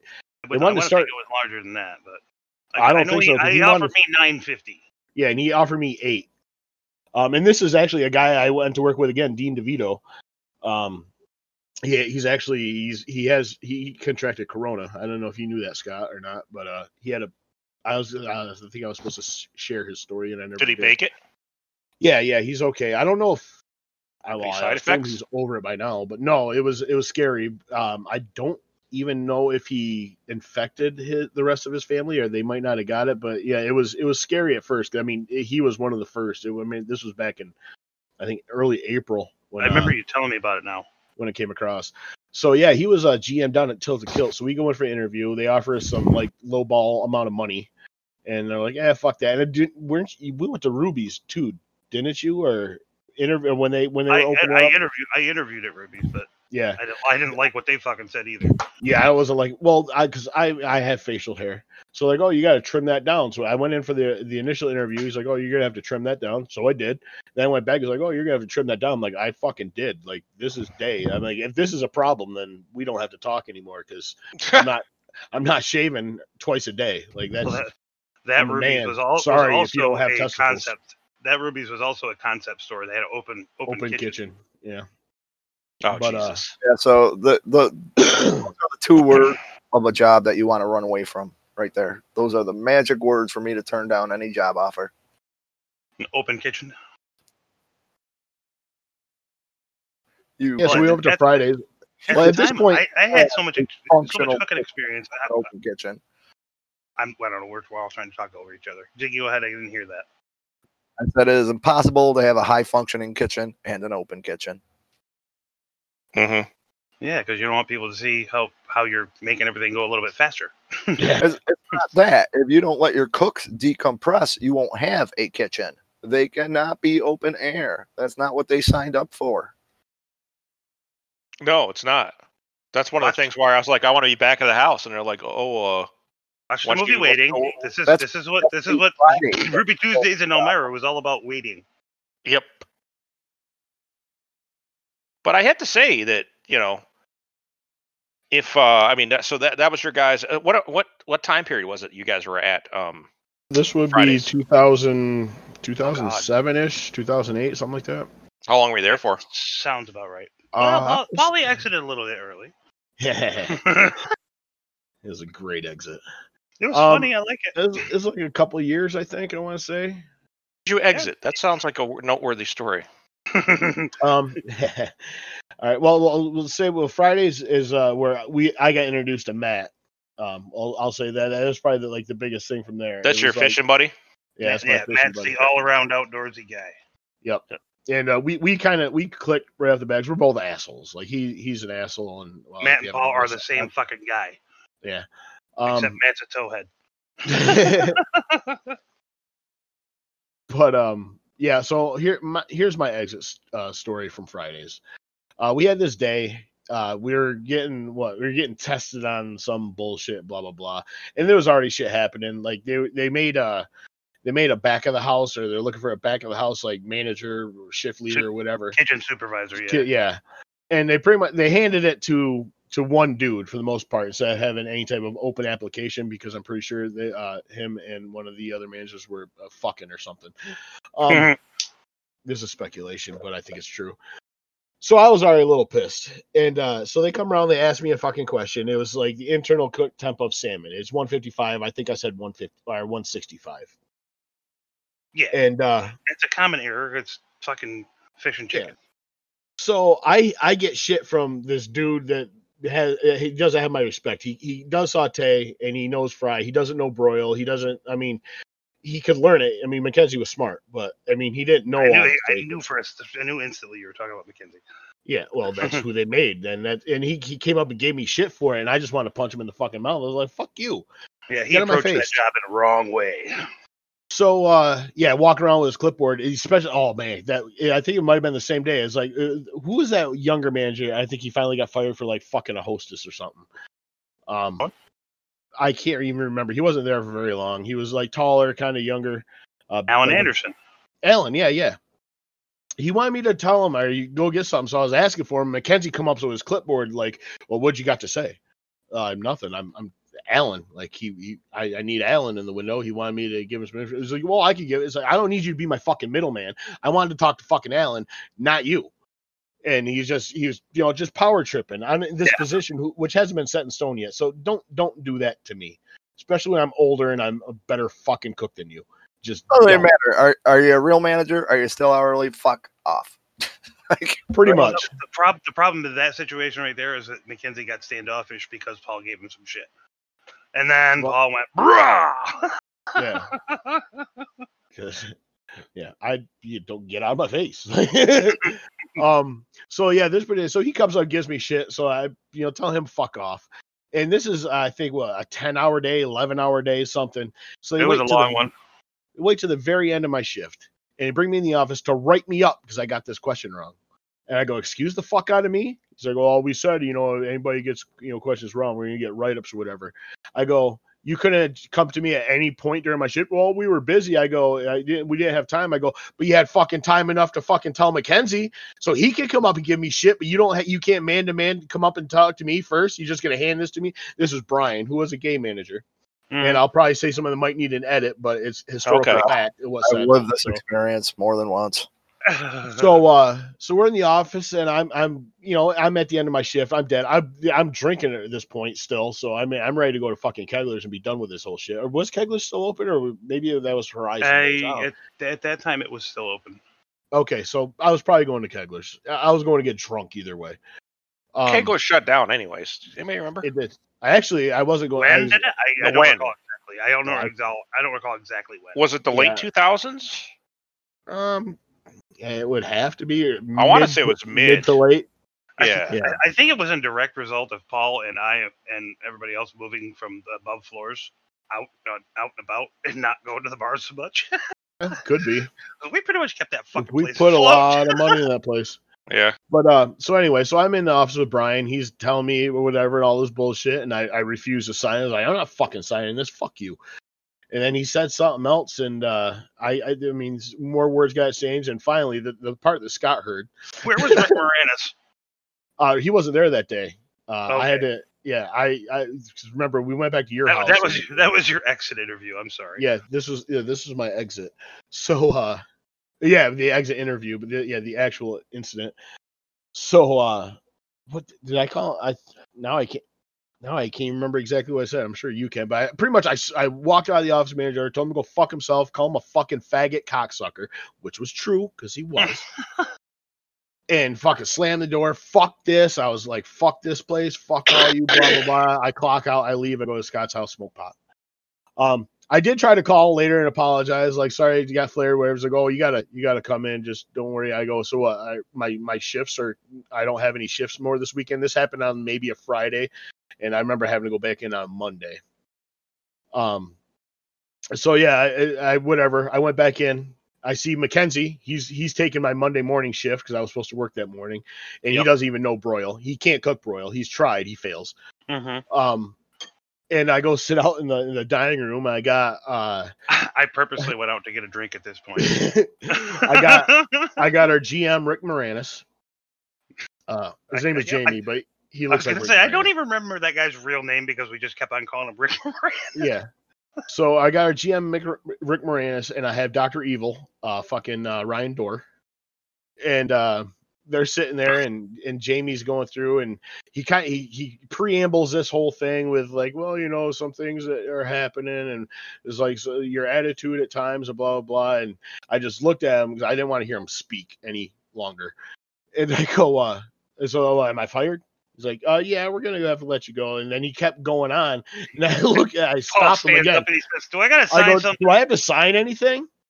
And uh, he's like, "No." I go, "See you later." And I got like Jamie's just kind of sitting there with like I think he still wanted to talk because he wanted to make himself feel Dumbfounded because he probably had something planned in his brain to say. Yeah, Ryan's got his hand up over his mouth because he's about to fucking die over laughing. See, 'Cause Ryan, knows- Ryan was a cool fucking dude. Yeah. Well, I think Ryan wanted to be. I mean, he probably had to be a part of the meeting because they probably wanted two people there. But I think he really knew what was about to happen. Is that Zig?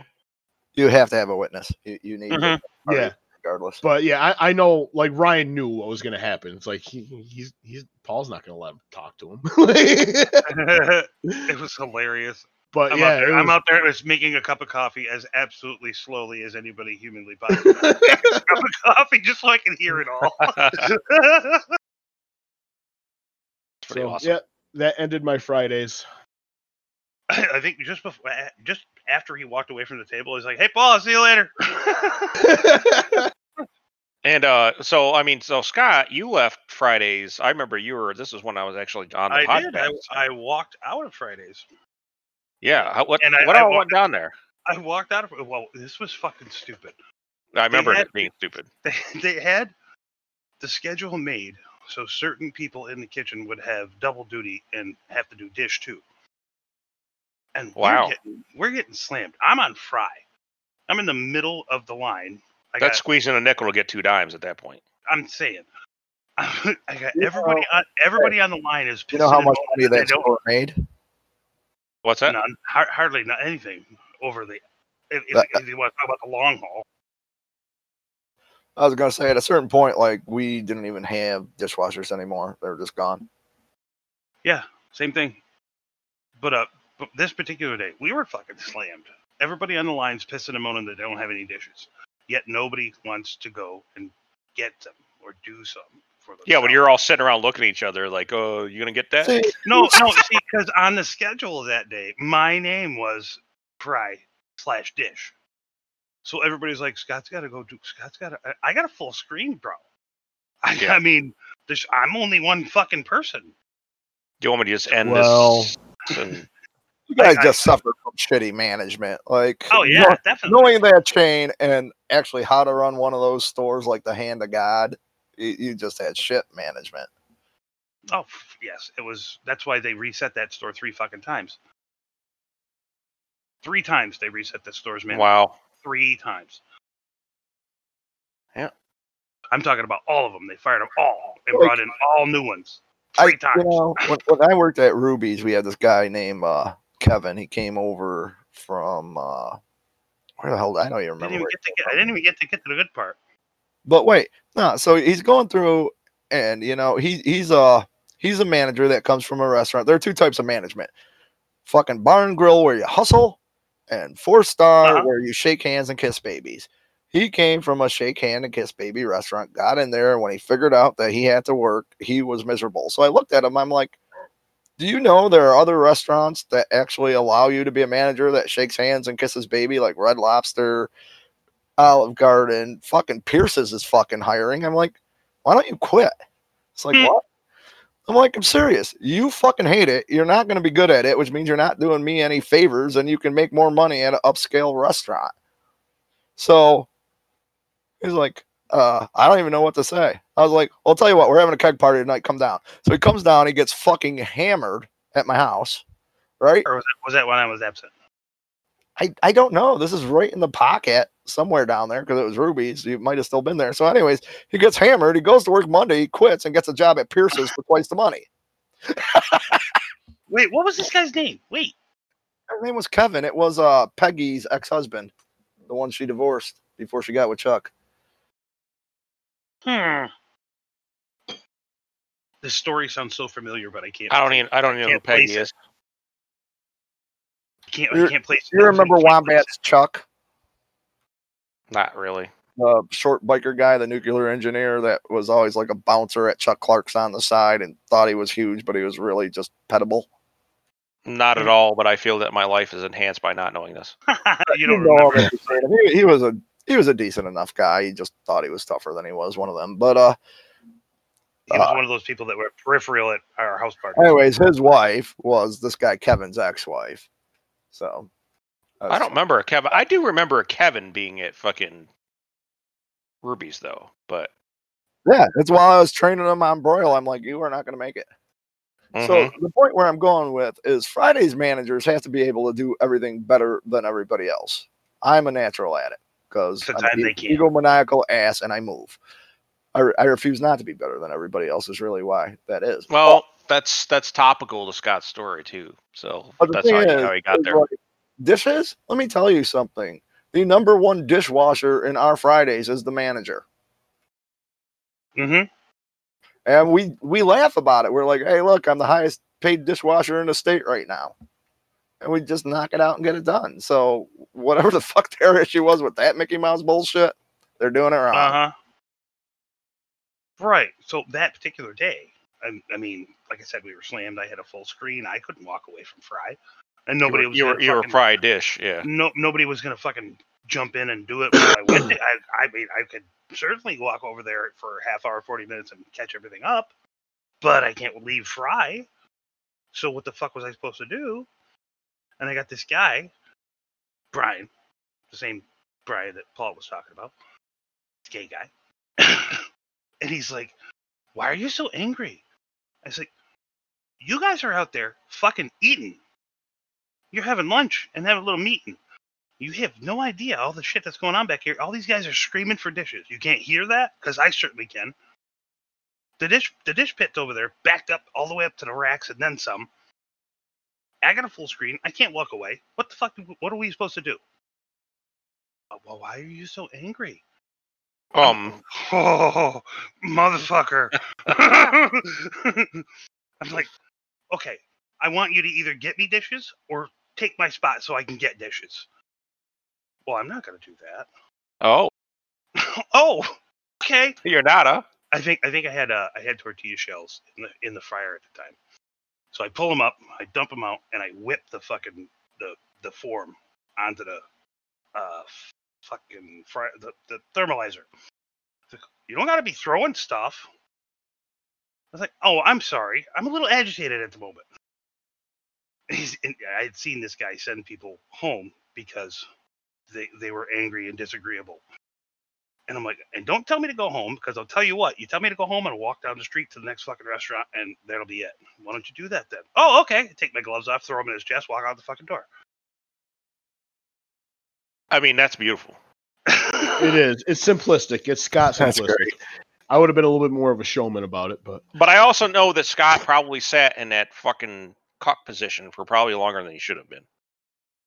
That's for sure. Oh, I had, I remember back then, I used to call Well, I Scott was, I was making twelve. from the I was making twelve bucks an hour. go, dude, get the fuck out of there. Your store is wrong. Do you remember this? Like, I literally used Oh, to yeah. Yeah, yeah, yeah. You told me, and I you said tell Scott that, I did, and then you guys I told you But guys to Scott call would each tell me stories of that store, and I'm like, it's not. No, you can't do that. You can. He's uh, like, he's like, that's not normal. That's fucking stupid. I'm like, yeah. Everybody I talk to that works in a restaurant says the same fucking thing. I get the epitome of you're doing it wrong. do you But again, remember what Brian's time- Yeah, we had a boyfriend's name was? who wanted to enjoy Perrier and friggin' kiss babies and shake hands instead of friggin' pitch in and get anything done. Were you gonna say, Yeah. Paul? I was, uh, do you remember what Brian's boyfriend's name was? Time? Shit.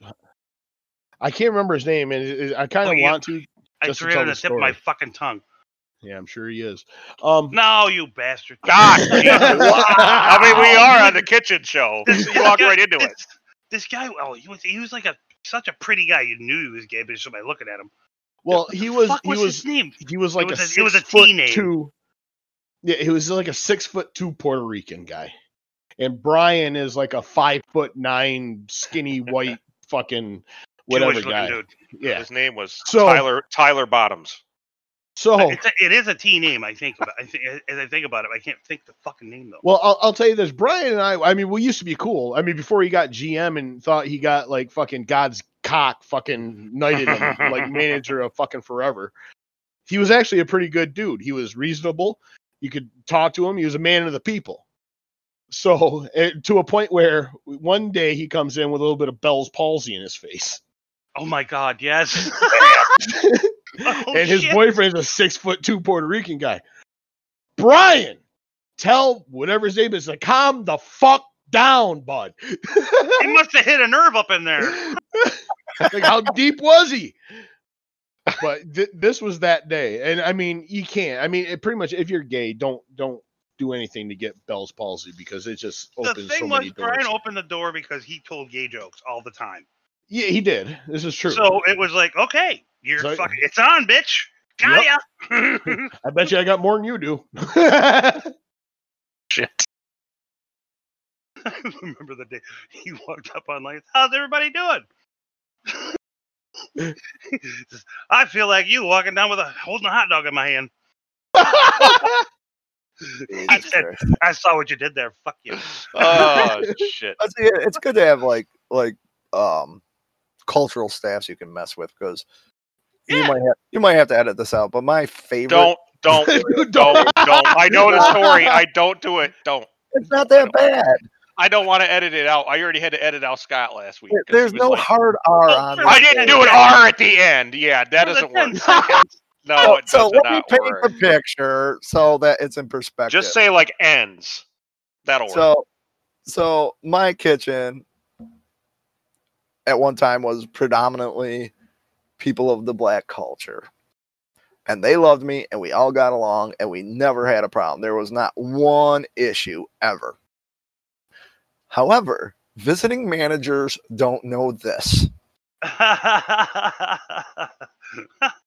they walk. I bet- I can just see their Yeah, faces. my name is kitchen. Ziggy, right? Yeah. So if you don't know me and you have a black kitchen and a Ziggy is coming in, you're expecting the next brother down the line. Yeah, So I walk like, Mar- in, like Marley. So I walk in, I walk right by this visiting manager, and I come back. I go, I'm not gonna blend. He goes, What? I was like, Yeah, I, I came from another store to help out. I, I, I don't think I'm gonna get along here. He's like, Yeah, I'm from another store too, man. Where are you from? So I just like whip off the only other store I could think of. I'm like, I'm from the Williamsport store under the Holiday Inn. Right? 'Cause I know it's out of the territory. I was like, I was visiting family and they asked me for a favor. He's like, he goes, all right. He goes, well, go back, get yourself acclimated. I'll come back and introduce you. I take two steps into the kitchen. I go, what's up, niggas? This edit. guy, there he is. white as a ghost, runs in the office, locks the door. Like I think he's calling 744, nine one one and HR on both his cell and the other phone. When the rumble of laughter comes out and everybody's like, "Ziggy!" so the whole night goes by and I come back out. He goes, "I hate you. I lost. You 10 were messing with me, I weren't you? I think I had a heart attack. I didn't know what to do. Why would you do that to me? I was like, this is damn funny, wasn't it? Damn. He said the oh, sheriff I is near. yeah. Dude, that that was the best moment, man. That poor guy. I have never seen anybody shit themselves. I might leave it in life. just because I'm thinking about the whole. I'm going to leave Paul's thing in. So we're just Hmm. going to have to slap a big fucking warning on the fucking shit when we publish I it. mean, I'm saying, yeah, is- yeah, we're not saying it. Well, I I- mean, I I mean, said it in a hateful way. joke, and I set the guy up for the fall. Yeah, but Christ, they, and they did. I mean, they just fucking got rid of Aunt Jemima. And Uncle And Ben? Uncle Ben. They they just they disarmed fucking uh, the fucking Looney Tunes. I mean, I you know this is what we're dealing with right now. So I've said it before, and I'll say it again. The whole good- world has lost its fucking mind. Yep. That being Yes, please. said, let's move Moving on. on. Mhm. Let's move on to the OG Christ, because we where talked about the North Country par- counterpart. We started it because I flipped it because we had been talking a lot about um, the Ruby's days. That's, that's good. I, I want both sides of the story because by the end of this, everybody will see that restaurants are the same as the movie Waiting, regardless of where you are. It really is. kind of it is Yep. kind of funny, but yeah, it's true. Up to Well, we- sometime, up up to and sometimes including the whole penis showing game. Yeah, I was gonna say, speak for yourself on that one. I've uh, we did. I people All right, see my up, bat wing. Been food in a restaurant. I've never uh, never seen the Batwing before. Hand up. sure. what, what was that, Zig? Who? What now? Who's been naked in a restaurant? Hand up. Nate. Uh, I want to say naked, but I haven't been fully clothed. what to talk about that? Anyways, let's talk about the whole uh the, the Olive Garden. This was our escape. This is what was when we got the fuck out of Ruby's. This, I Well, mean, Ziggy I and got, our I got out of Ziggy and Ruby's in I- a different manner. Um, you know, what, why don't you talk about how you got a Ruby's because I don't remember. Hey, nobody got out of Ruby's you like that. don't? You Ziggy don't and I got that? out, and Ziggy and I got our Ruby's, be, and, and the state police are involved. So if you could top that one, then please have at. But Well, no, I didn't have police involved. No, it was there was one night where I was working for Royal and I was supposed to be training. Uh, oh fuck, what's his name? Not Lamont, but his buddy. Jermaine Damn it, Jermaine. Or Yeah. Marvin. Marvin And was I, in. No, I- or Marvin, mm, yeah. no, no, it was Jermaine. no, Jermaine was in Olive Garden by then. That's impossible. No, b- before I left, the night that Miss Stifer fucking threw, like, lost his shit with me. you know what I mean? But uh, Sorry, I, that I- was I- I was tra- I was training one of those guys, and he had given me specific instructions beforehand to let him go until he falls down. okay. So, on that note, the whole Now, thing. I need I'm- you guys to hold on, pause for a second. What? I need you, you pot smokers, What? you guys on here, to just. I need you all to admit that certain people and their chemistry, after large amounts and long tar- term usage, they turn kind of fucking kind of retarded. Is that? Do you disagree? I don't know- I don't know if it's exactly a positive. They're, they're just It's- naturally retarded, and it just, uh, you know, Accelerates the Mm. process. it could. The, Okay. use Or of they can- just- the use of cannabis doesn't diminish your your ability to work in a kitchen. It does not, unless you're smoking like crazy. Give a fuck. it, Yeah. it certainly does that. Because that because the Kurt that I used to work with originally was kind of he was all right. He was okay. Show up at the parties, had a good time, everything. The Kurt that came back like the second time, it's a totally different dude. So, but yeah, he used to have those really weird temper tantrum things. Anyways, tell your story.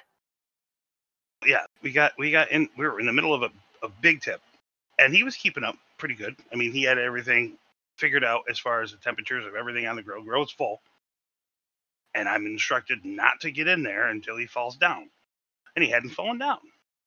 However, because I'm watching him so closely, I'm not paying attention to all the things that I should be doing as far as being his setup man. Uh, yeah. So, So, I, that's well, I- they call that they I- call that they call that mid at Ruby's.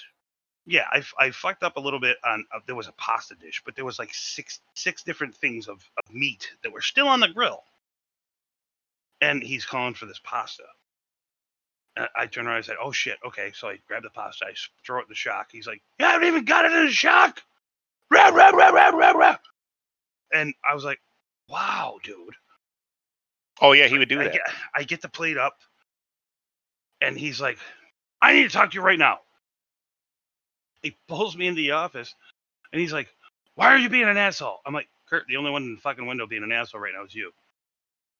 I say, "Well, you, you're gonna go home." Oh, I'm sorry. Friday night in the middle of a dinner hit, you're gonna hurt my feelings by telling me to go home. Bye.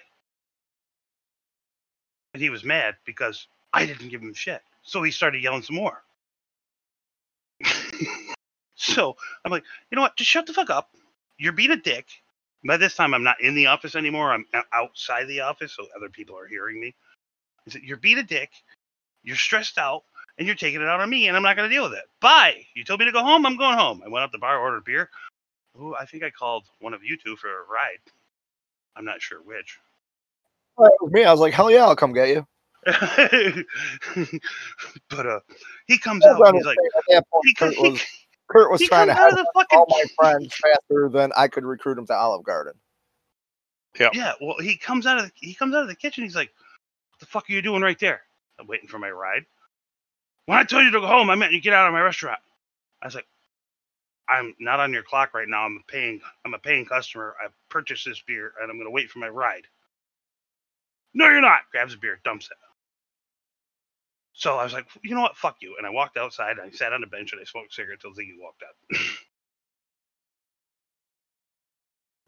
It's so on to walk then- in there to get But then we went to Watertown, and I, I I think I packed like I don't know four changes of five, four or five changes of clothes. Mhm. the fair was in town. And I was like, you know what, Vic? I'm not going back. I'm I'm going. No I've already- going. I already did this once or twice. So, so I was like, you know what? Fuck it. I'm going. I took off with the fair. I did I did rides for a month. Then I tried games for a week, and I decided I didn't like stealing people's money. Then I went to the grab truck, and that was my bread and butter. I loved it. What truck? Uh, it's called a grab joint. It's where you can get a, a hodgepodge. You get sausage, peppers, onions. A Philly Oh, right, right, right. So you want you want hamburgers. Yeah, Oh, kind That- of, you know, that's, kind where, of, that's, yeah. that's where I stayed. Oh, okay, kind of like a food truck. Got it. kind of. You're the only carny that didn't come home skinny. What's that, bud? That explains why you're the only carny that didn't come home skinny. That's Hey, true. I could You know- trade my I could trade my food with other food joints. never, never trust a skinny cook, right? That's what- that's that's the I- old hey. adage. Papa Uh, always said, "Never trust a skinny cook." Yeah. So, uh, Well, somewhere on this pod, we'll, we will have to do the uh, the fall of Kurt Mitzsteifer. we shall do that for I, sure. I wasn't there for that, but God bless you. we'll have to we'll, we'll, we'll have to give we have to give a ration of shit to uh, Scott about his lack of food truck too Mm, on the air. why is that? Why does that? Why does that have to happen? It happens all the time. Why? Why? All right. Saying Moving on. Where are we? moving on. we're at the OG. So that got you out of Ruby Tuesdays. I think I feel that that's a good segue. So- closes chapter. is the perfect segue too, because when Scott left my house, I had to replace him. Enter Son of a Gary. Gary Van Brocklin. Yep. Because Gary had nothing going on in Watertown at the time. Whole lot of nothing. Um, before we get into that though, uh, so we should we really should tell the tale before we get into the OG of how we how or how we exited Ruby Tuesday. That's all you. Okay, so uh, Wait a minute. What, what- I thought you were involved. Bomb threadish something. Yeah, y- y- you was. so this is how the story goes. At the time, Ziggy and I were actually we were we were working on our our associate's degrees in criminal justice. We are going to be cops and feds and everything else at the time. So uh, it was a different time. And It was we, uh, of the time. You know what though? Now that I look at what's going on right now, and the fact that Atlanta PD, that half of Atlanta PD called in sick with the blue flu. Yeah, I saw that. Yeah, you know what though? I'm actually okay. I went into the uh, information security industry. I'm very okay with that. Um, but it's more the fact that uh, at the time, Ziggy and I, I got to tell you what. I'm not saying everybody should go out and get a criminal justice degree, but it, helps you navigate life and understand. Helps cops. to be informed, right? It really does. and we ended up having this guy, Professor McCarthy, who was the world's leading bomb expert. um, yeah, yeah. When the World Trade Center got bombed the first time, he got picked up from a helicopter at Gulf Road. That shit was that was wild. Remember that shit, Ziggy? Ziggy, Ziggy. you must step away. So, Oh. What's that? uh, McCarthy getting picked up by a helicopter. Huh? I missed a little. the, the World Trade Center bombing. oh, the yeah, first yeah. one. Yeah. Yeah. So he was originally from New York City.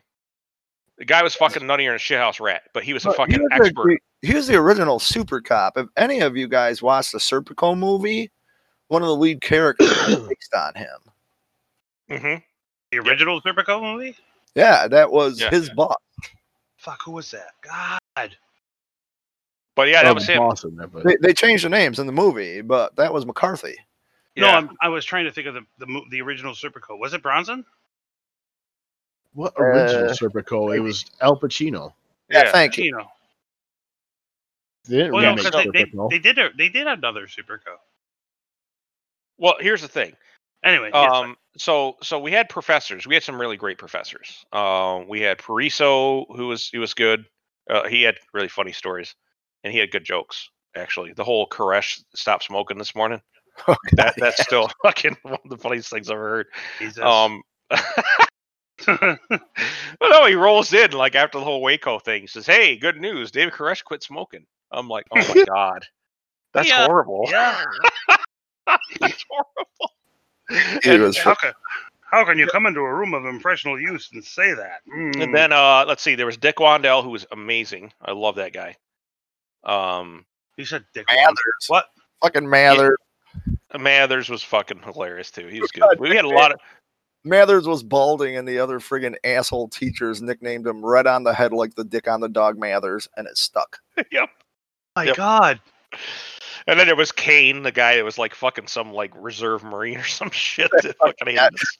Go motherfucker! Like Oh shit. it was So shit. so comical to watch.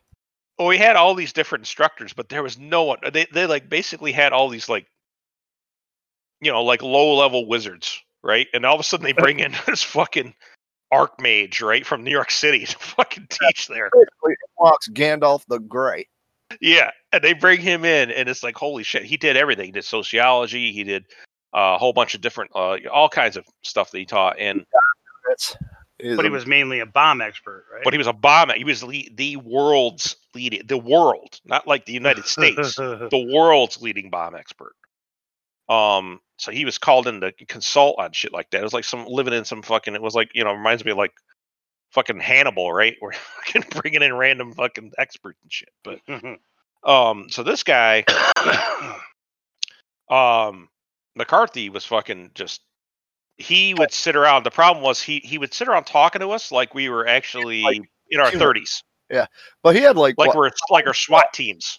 he had like five books, and he's the guy who uh did the entire uh portfolio for Oklahoma City bombing too. That was him. Yes, and he talked like um. God, who was the one? Exit stage left. Who was that? Lester the fucking cat. Yes, and he Snagglepuss. talked. Snag, yeah, Snagglepuss. He talked exactly like him, same accent and everything. Stage left All right, even. yep, Snagglepuss. Yep. Snagglepuss. Yeah, I want to see Snagglepuss, but part of me was like, oh my god, am I gonna am I gonna reference a Carvel ice cream thing? No. that was Cookie Puss. So um, so anyways he's um so he's the he's the, so he sits around telling stories about hey you know what um if you had this much c4 or whatever i could blow up this building and he could basically sat around telling us what the what the recipe was for you know like laying out blowing up entire blocks sort of like fer- holy shit fertilizer and all that other shit, and yeah, That guy could have MacGyvered a bomb out of friggin' a pencil and paper. I swear to shit. handy Yeah, guy to have in the apocalypse. much. I'll tell you what. So he ends up saying so he so he just would give us all this information and we'd already been taking classes on it and everything else. So then we go to um so we're sitting there um at uh, Ruby Tuesdays and we're talking about uh we're just we're just hanging out in the line at the time everybody thought I was a hacker. The only reason they thought I was a hacker cuz I knew how to operate a modem, which was like Mm. weird You own a Computer. That that was your sin.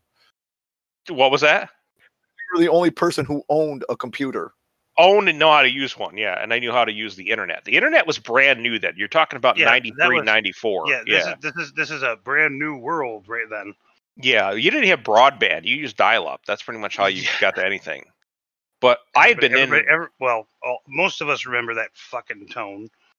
Yeah I had, I had been in the i had been in the the scene the computer scene for probably 10 years at that point so i was already i've been doing it in, for since i was a little kid and but everybody's like oh he's you know he's fucking all of a sudden had these hacker movies start coming out it's like jim's a hacker and Wasn't that around the time like sneakers and It was. There's, uh, sneakers was like uh yeah, there's around the same time. I think it's a couple. No, sneakers is around mid '90s. Um. So, but it was like remember the net that came out in the early '90s. Yep, yep, so, so all of a sudden, I'm some computer expert, which I kind of was. But along co- on the other side of this whole thing, there was this guy that used to work on the line. It was Kenny Southard, wasn't it? Yeah, but I mean, the root of this problem starts with Tom Pulliam. Let's just go there. Well, we had Tom. Well, Tom wanted Ziggy out because Tom got used by Ziggy on a daily basis. Like it was pretty bad. It was like, And the bitch of the matter was, is I got blamed for something Sheridan said. yes, It all started. So when he came to me with it, I told him blow it out his ass because I didn't say it. But he was convinced I said it, and it just went to hell from there. but they've been looking to get rid I'm, of Ziggy I'm sure for a Sheridan while. didn't help you at all either. no, Sheridan wasn't that kind of guy. He wouldn't throw people under the bus. I would think, but it was it was just more that P- Pulliam wanted Ziggy Oh, gone. Sheridan said he said it. He's like, uh, uh I know better. Yeah. So I don't know. So they end up. So they end up. wanting- He wants Ziggy out. So they're trying to figure out a reason to get him out. So Ziggy and Kenny Southern are sitting out front one night, and they're talking about criminal justice. You know, they're just bullshitting. Hey, what do you know about it? And, oh, I know about you know, you know what you need. You can actually make you know a fucking you know a, a, a fucking fertilizer bomb, and you could take out this much space and blah blah blah. Dude, it was like an Kenny's ICP video. You can make rhinestones Yeah. from gunpowder. Like it, it was stupid. The conversation I had well, to do with dick. Kenny had asked, like, he is like, how much would it take to blow this place up? And Ziggy's like, I don't know, like a fucking barrel and a half or something. It would take out the whole fucking place. And this fucking retarded, the, you know how like how redheads work? Redheads Did he are either- record it or something? no, redheads. Redheads are either really e- uh, are, either really hot, even if they're like a normally like a five or a six. If you love redheads, they're gonna that's gonna make them a nine a lot of times. But then there's the spectrum where they fi- they- they're like fives and they're actually like twos because they're just so fucking stupid looking. And that's what this chick was, the one that reported. Remember her? I can't remember her name. Oh, penguin. That's all we ever Yeah. called her. Danny DeVito's penguin. Yeah. So Yeah. she overheard them talking about this. Randy. goes- That was the. Randy, that fucking bitch. So she And Scott's goes. the one who named her the penguin yeah. I did. Yep. Because he had a little snorty laugh and she looked like Danny DeVito and the penguin from Batman 2. Well, she was a redhead. She had freckles, but she wasn't like not in a good way, not in any good way. So, I mean, she was built like Scott. Oh, fuck off. well, Scott now, Yeah, But- not then. Yeah. Um, yeah, you didn't have the girth, you know, back then. So, but then she goes and tells Kurt that. Which, by the way, Oh, just so and Greg legal, Mackey. what's that? And Greg Mackey. She tells Greg Mackey, who goes She in there tells like Greg a little bitch too. Yeah. So he went and he said some shit, and all of a sudden Kurt's like, "Holy fuck, Ziggy's gonna blow it up!" And he got the formula from Jim because he's on the internet and stuff. so, I, I don't. I would have loved to have been a fly in the room for how they put this fucking together because it was the most oh, hot I know chunk of shit ever. Didn't they That's call a- the state police or some shit? they did. Yeah, we're getting there because we go to friggin' school. We got to work at like four o'clock that night, and we're like, you know what? We're gonna get some lunch at Ruby's, hang out for a minute, say hello to the people, see what it looks like before we got to come back. We walk in and there's like fucking people eyeballing us. So we knew something was up instantly. We are like, what the fuck is going on here? I wish I was there for that. Didn't even get to eat lunch. No. So you got taken to the office and I something I left, didn't I? I came back or something. I came I know I know that you had actually gone in and some shit went down and then I came back. So we were in separate instances of the whole thing. So I was so happy. That is the most I ever scared a human being in my life, and it was worth it. well I'm tell your story about that part of it. pretty sure he peed. Kurt, Yeah. No, Ah. not Kurt. I'm Pulliam. Oh. I have Mhm. never seen a man bigger than me fucking cowtail that bad in my. it was fucking life. Pulliam that pulled you in, and then it was Kurt that actually cornered me later, is what it was. Well, you know, Kurt came into the office with Pulliam. They were both there, and then they got you that night when you went to work because I was suspended. Mm-hmm. Because I walked back out. I'm like, "We're out of here." And you're like, "What? We didn't eat." I'm like, "We're fucking out." So Mhm.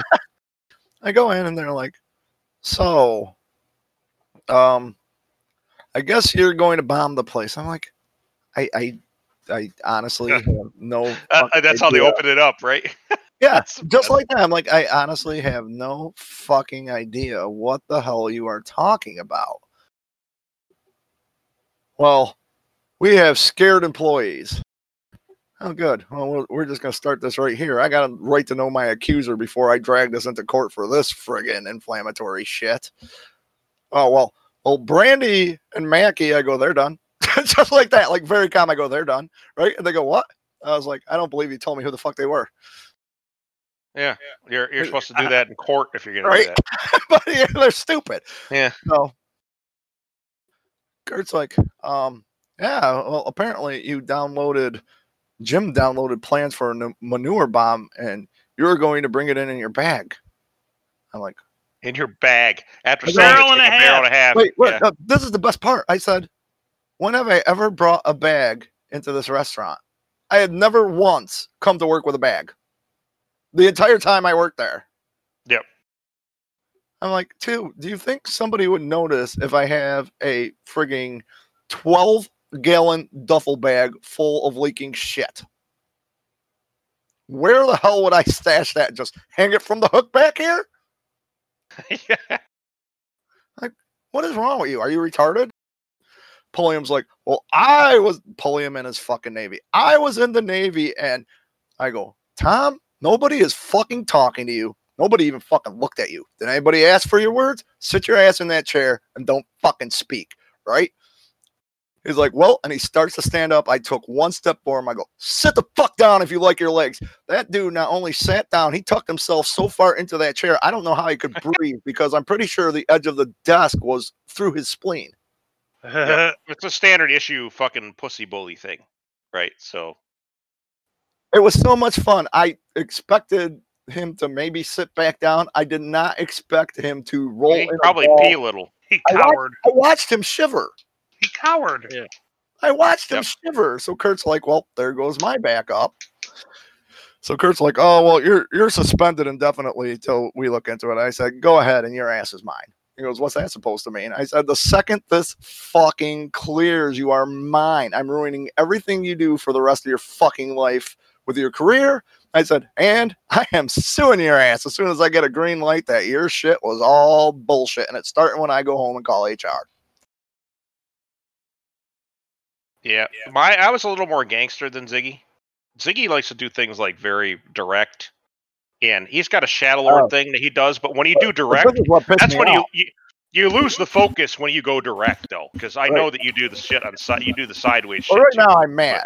I didn't get irate until I hit my driveway. So we had driven separately to school, and so Jim went home from Ruby's, and I went my Yeah. way. I come home, and there is a state trooper sitting in my driveway. Boy. Now you're aware of how much I love these people. Yeah. So Gray god gray gods and the purple ties. he comes over and he's like, "Hey, you're Ziggy." He's like, "I'm like, yep." He's like, "Where are you coming from?" I was like, "Well, I just left being suspended from my job." He goes, "Yeah, I know. They called me, and that's why I'm here." I'm like, "Are you fucking kidding me?" I'm like, "All right, I'm gonna make this simple." I walk up, I open You know the what's you know what's you know you know, you know how they you know how they knew they fucking didn't take it seriously. They sent a patrolman. They didn't they sent a trooper. They didn't send a But this is great. This is great. I go, ah, make this simple. I walk up, I open the garage, I walk open over, I open the shed, I go, follow me. I walk to the backyard, I open the other shed, I walk in the back door, I go through the house and find your 50 tons of fucking manure. Yep. It's like, what? I'm like, go search for a fucking trace of a fucking nitrate that's not part of a meat protein in this fucking house. I'm like, the guy's a fucking wackatoo. It started two weeks ago when I tanked his fucking kitchen and he's been trying to get rid of me. The fact that he did this is a lawsuit. I want a copy of this fucking report. I want to know what happens from here. Uh, I said, I want a call from the DA. He's like, this isn't even going to the DA. He's like, this is closed. This is laughable. I'm like, so I said, what's my recourse? He's like, well, going back there, isn't it? And I said, all right, tomorrow's a defamation, defamation of character for for for sure. For, at 1st Yep, slander. Mm-hmm. Yep. But Kurt knew one thing and one thing only. I told him his ass was mine for the rest of his life, and it was done.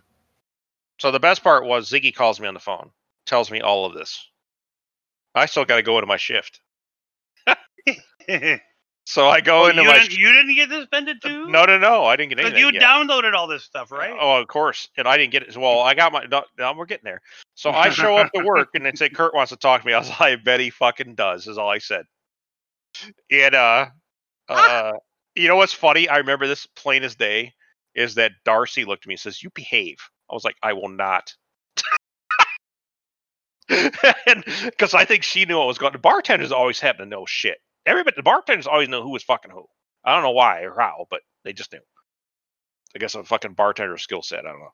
So I go in there and fucking I get I sit down in the office and Kurt's like, uh, you know, I've heard some pretty disturbing things. I was like, what's that?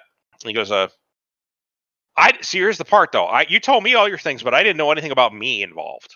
That's the best part. This is what made it really funny. I didn't know about the computer download thing. Until he all of a sudden he says, "So I understand you downloaded plans for Ziggy. Uh, downloaded plans? Yeah, you went on the internet and got some plans for Ziggy. Some plans? What are you? What are you talking about? Is he building something? Oh, you know what I'm talking about, uh, Kurt. Let's pretend I don't know what the fuck you're talking about. And it got there was somebody else in the office too because he had to have a witness. I can't remember who it was. It wasn't Pulliam. Um. Anyways, he says, "Uh, well, Oh, I understand. Watawa. Yeah. Oh, damn it. Who? Yeah, Todd Latawa, because I remember the Todd story. Latawa. Yeah, and he says Was he that prick that sent me home? maybe the redhead. No, no, no. Tall, tall dude, short, dark hair. He was a douchebag. That was probably Pulliam. There's Pulliam. Yeah. Yeah, yeah, yeah, yeah. So I'm sitting there in the office and I'm talking to this guy, and I said, I, so I said, what are you, what are you even talking about? And he, so he tells me the story, the same one you just heard. Ziggy said, you know, well, you're, you know, he's gonna blow up the place. I was like, what did you hear this from? He's like, when he fucking told me, it was like Brandy. Brandy had heard, and, and Mackie, I guess Greg had been at the bar too, and had heard, overheard them talking. I was like, overheard them talking about what?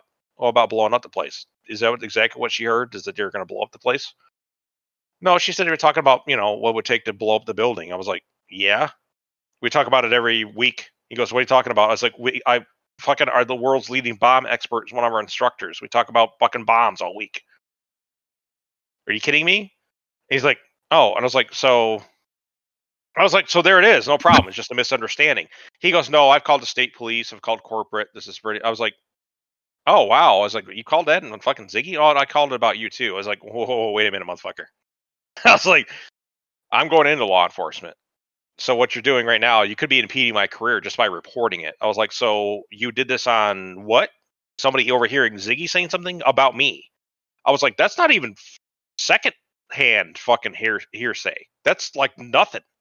I was like, there's no corroborating evidence here. There's no nothing here. Well, you know, we're gonna let it. Ha-. I was like, listen, if I find out there's some shit that goes on here, I was like, you know, my sister's a fucking attorney. You know that, right? Because that's going to be my next call. She's going to get a hold of your corporate office and start asking questions, going, "How did this guy just randomly get accused of something that he heard from another person who had heard?" You see what I'm saying? You, you got nothing. And he's like, and he just got, he starts turning red, and I was like, I was like, I, I- just don't think you understand what you just did. You just gave me your head on a platter. Like, what are you doing? And, and Todd's like, well, let's not get crazy here. I was like, what do you, what do you mean get crazy? What, I'm just telling you right now. If this affects me in any way, shape, or form, It's like you're threatening my life right now. I'm coming my, for you. my livelihood. my I'm coming for you. I will make you my mission in life. I was like, that to, fucking have the, he goes, you know, Ziggy said the same thing. I was like, oh, then you got a bigger fucking problem than what I just said. Then I was like, because uh, he gets fucking crazy. I do things fucking above the board. So good luck with that shit. And I was like, I'm gonna have to reevaluate everything. I was like, I'm already in my, I'm already in my fucking. At this point, I was already in my notice, wasn't I? No, you gave your notice right there on the spot. Oh, that's right. I gave my notice on the spot. I said, "Yeah, "This is my two weeks. I'm gonna work it out. If you want me here the two weeks, it's fine. If you want me to fuck off, I'll go." I was like, "I'm gonna tell you something right now. You just fucked up so fucking bad. You have no fucking idea." He was like, "Do you think Ziggy's gonna do something? Is that what you're saying?" I was like, "I ain't saying shit." And he goes, "What do you mean? What do you What do you mean? What do you mean?" I was like, "We'll let the lawyers hash it out if it gets to that." So, I enjoyed that. You want me to go work now or no? What do you mean about what you said about Ziggy? I was like, do you want me to go to work or no? He's like, fine. Like, All right. Todd's like, yeah, go ahead. All right. I did my shift, did my time, and everything else. And I tell you what, man, at that point in time, he must have thought you were a goddamn lead fucking terrorist of the fucking planet. So, Dude, because I, I, I was like, because I was scared of you, because you were a guy. Now, later on, I'm not. never statute statute limitations is on up. my face, Yep. on his face as he got escorted. You're a man that set fire to a tracker once, so I'm just saying. Statute of limitations is up on it. Oh, no, no. My revenge for him was deeper. Can we just do this now? Because I'm fucking boiling. We can, but I think Paul has to actually drop from us. So, um, and then we could just wrap it up. Uh, The only thing we're going to Yeah. talk about, Paul, is we're going to do a, a uh, we're just going to basically sign it off from there and say we're going to do move on to the OG next time. All right. Yeah, that works. Okay. All right. So yeah, this has been fun, and uh, we'll catch y'all next time. And Sounds good. We'll we'll, we'll keep it more lively. There's stories. That we got so many good stories, scams, schemes, yeah, crazy there's- shit going on, hot servers, crazy crazy drunk stories. So The hot servers might take a long Plenty. uh, hot servers is going to take a long fucking time. We're talking about OG. Jesus Christ. Boy. while. But alrighty, Alright. Thanks, wrap it bud. up, boys. Yep. Well, yeah. happy happy fishing, sir. I'll see you luck, next time. lots of stuff. Huh? I Uh, said happy fishing. Well, I got you. Oh, so good luck, catch lots of stuff. Oh, Yeah, will man. do. All right. See ya. Later. So uh, and there goes Paul. and there goes Paul. So yeah, go ahead, Ziggy. So the, the fall of Mitzdifer. Let me let me give you an idea of how bad this man irritates my soul. I still Google him once a year to make sure that nothing is going his way. Oh wait, wait, pause there real quick. We just had to kind of give some some context because so initially Kurt Mitzleifer was the general manager of Ruby Tuesdays when it started. Yeah. Um, his second in command was was John Kesterson, fantastic dude. You know, Kurt. I, I have, and- I have no bad things to say about Kesterson. He was a great dude. Yeah, yeah. Kurt, uh, Kurt actually, when he was there, he was actually fine. His initial thing, he was fine. His first stint, I didn't Yeah. have any issues with him. And you know, he went and smoked. Oh Rochester. God, He went open Why- roster and came back when uh, John went to Denver. And John went to Oh. Denver. I don't know what the hell happened in It's- Rochester, if he was something worried happened. about inmates or whatnot, but yeah, it was a wreck. I forgot to tell the best part of it because back then I was fucking, um, I was anti-weed.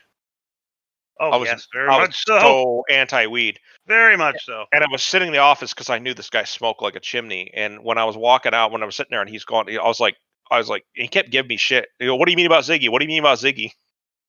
Because he was really fucking worried. And I said, I looked, I turned around and said, Are you gonna fucking keep pushing? Because if you want to keep pushing, I can get on a hold, get a hold of corporate and say, let's just bring fucking, let's all have random piss tests down here. How do you think you're gonna do? And fucking mm. Todd, Todd went. Todd didn't. I don't think Todd smoked. I think he was fucking kind of a clean boy. But fucking Mitzdifer, man, that dude fucking smoked like mad weed. So Kidding. There was no oh. way he would have made it. And half the fucking staff would have been fired.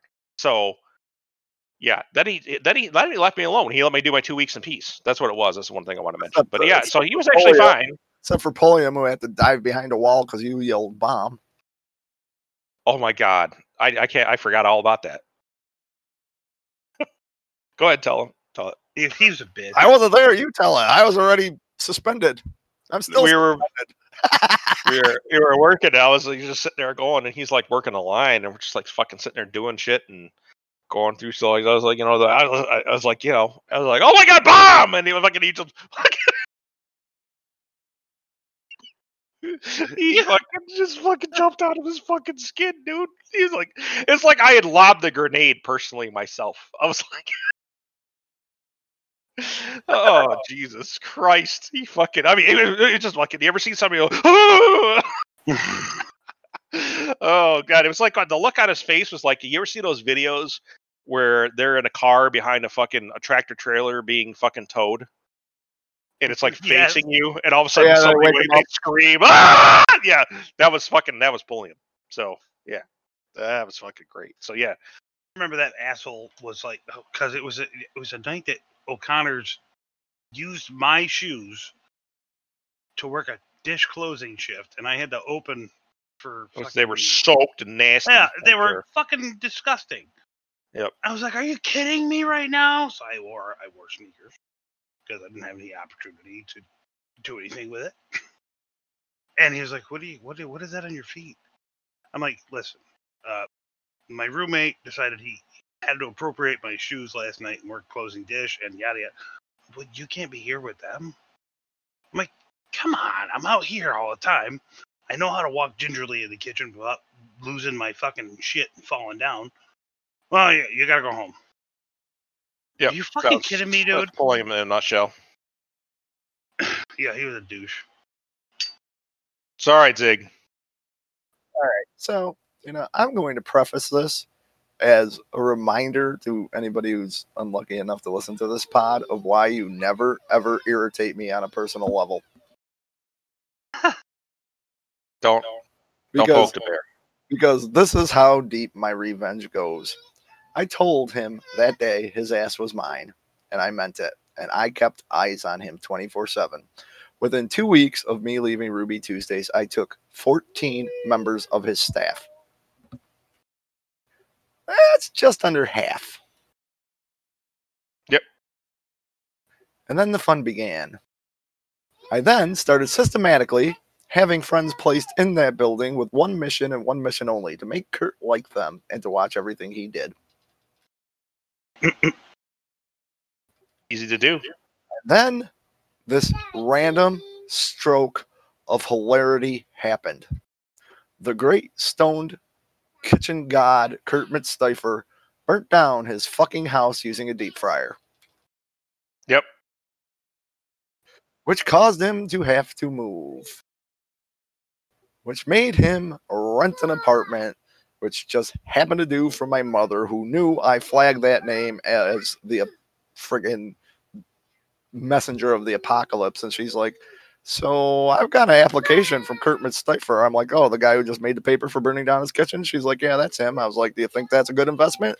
She's like, Well, that's what I'm asking you. She's like, if he's under my watch, are you going to go burn down another one of our apartments? I'm like, first, I did not do that. That was his own shit. And second, yeah, I want to know where he is every second of the day. Give him the apartment. I gotta I gotta break in and be like, Livy, what's up? she is Yeah, singing right. a song behind you, son. I heard, I I'm heard like- it too. I'm like, I want to know when he moves in. I want to know when he moves out. I want to know if he's late on rent. I want to know everything. And I was like, okay. So about a year goes by, and in the I didn't see it was meantime- I didn't I didn't see it was a bad thing that she was singing. and in the meantime, friggin' believe it or not, Vicky Beeman, my my friggin' Uh. savior at the bar, is going. This place is going downhill. Like Kurt's running into the ground. He can't keep people. Everybody's mad. And I overheard he And said, everybody knows he's he's banging. Do- Right. Everybody knows he's banging Portia. "No, no, they were already married then." He was No, they banging were- her- they were oh, married. okay, that's right. Yeah, they already had a twin. He had, uh, or That's why the when they went to Rochester, she quit and went with him. Oh, okay. So my mom goes, my mom calls me, but in the meantime, Vicky tells me um, that the place is going down there having all sorts of problems with that numbers. I was like, it is impossible to have problems with numbers in that restaurant. It's It is.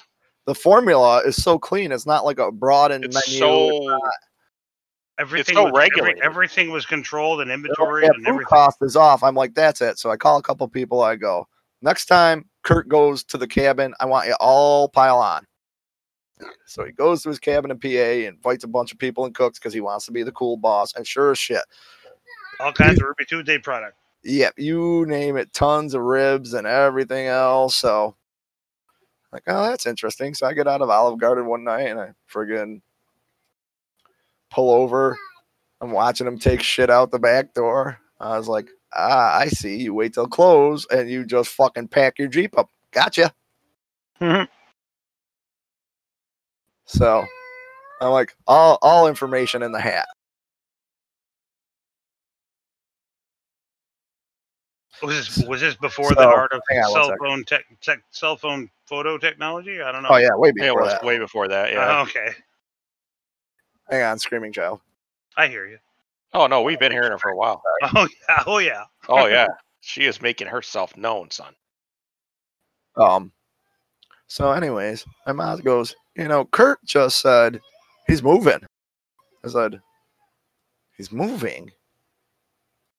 I was like, hang on, let me make a call. So I call Ruby Tuesdays, and I was like, um, it was Vicky. I go, did Kurt quit? She goes, no, he's never going anywhere. I said, okay, thanks, bye. That's all I did. That's all I asked. Can think bye. Yep. So I call my mom back. I was like, he's moving. He's like, he's going to be gone. He said he just paid two months rent. He's going to be gone at the end of 30 days to go to Florida. And then uh Portia will finish out the last month and come down after he settled. I was like, oh, thanks. It's Christmas. Hang on. So this is how this is where the scheming comes in. We got we've got a lot of a schemes. It's good stuff.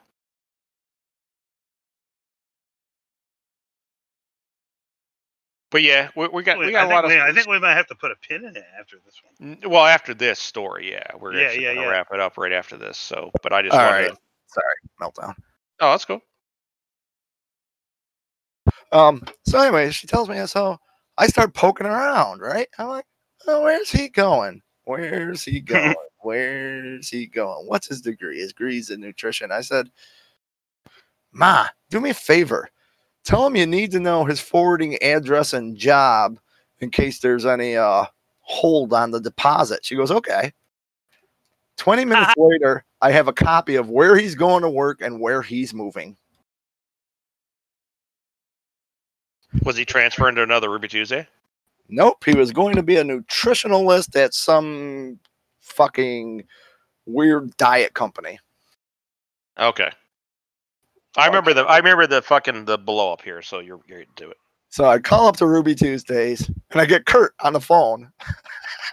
right?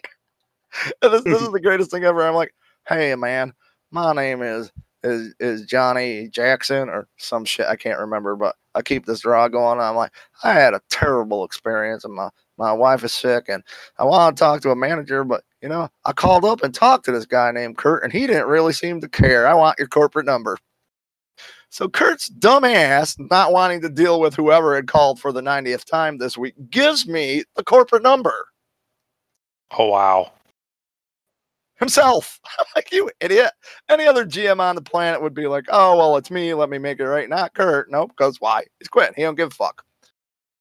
He gives me the 800 number and I call him. I was like, uh, yeah, I don't really want to register a complaint. I'd rather talk to somebody in HR or upper level management about Loss prevention if you have it.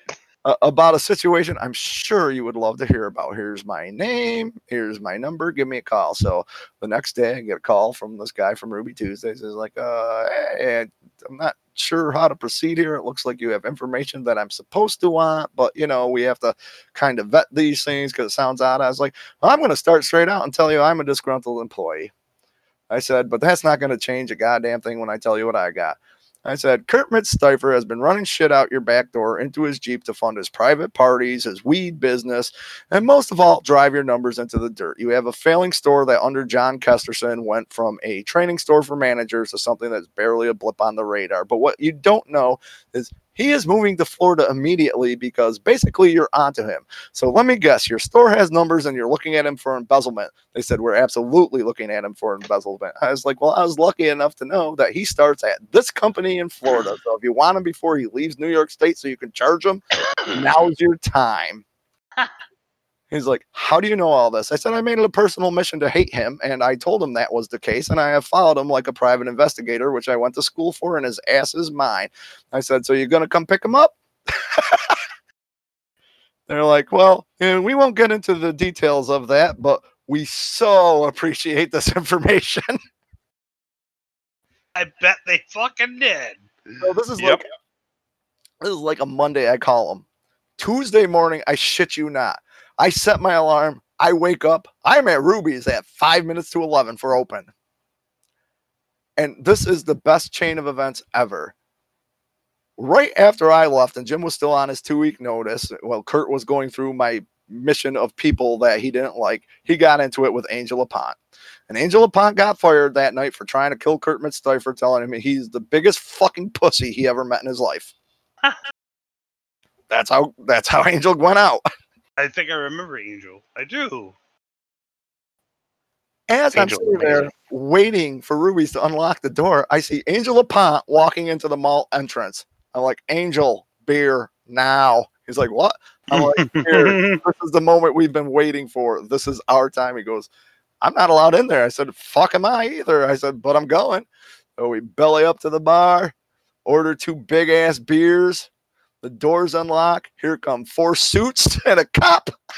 I walk right into the kitchen. Oh shit.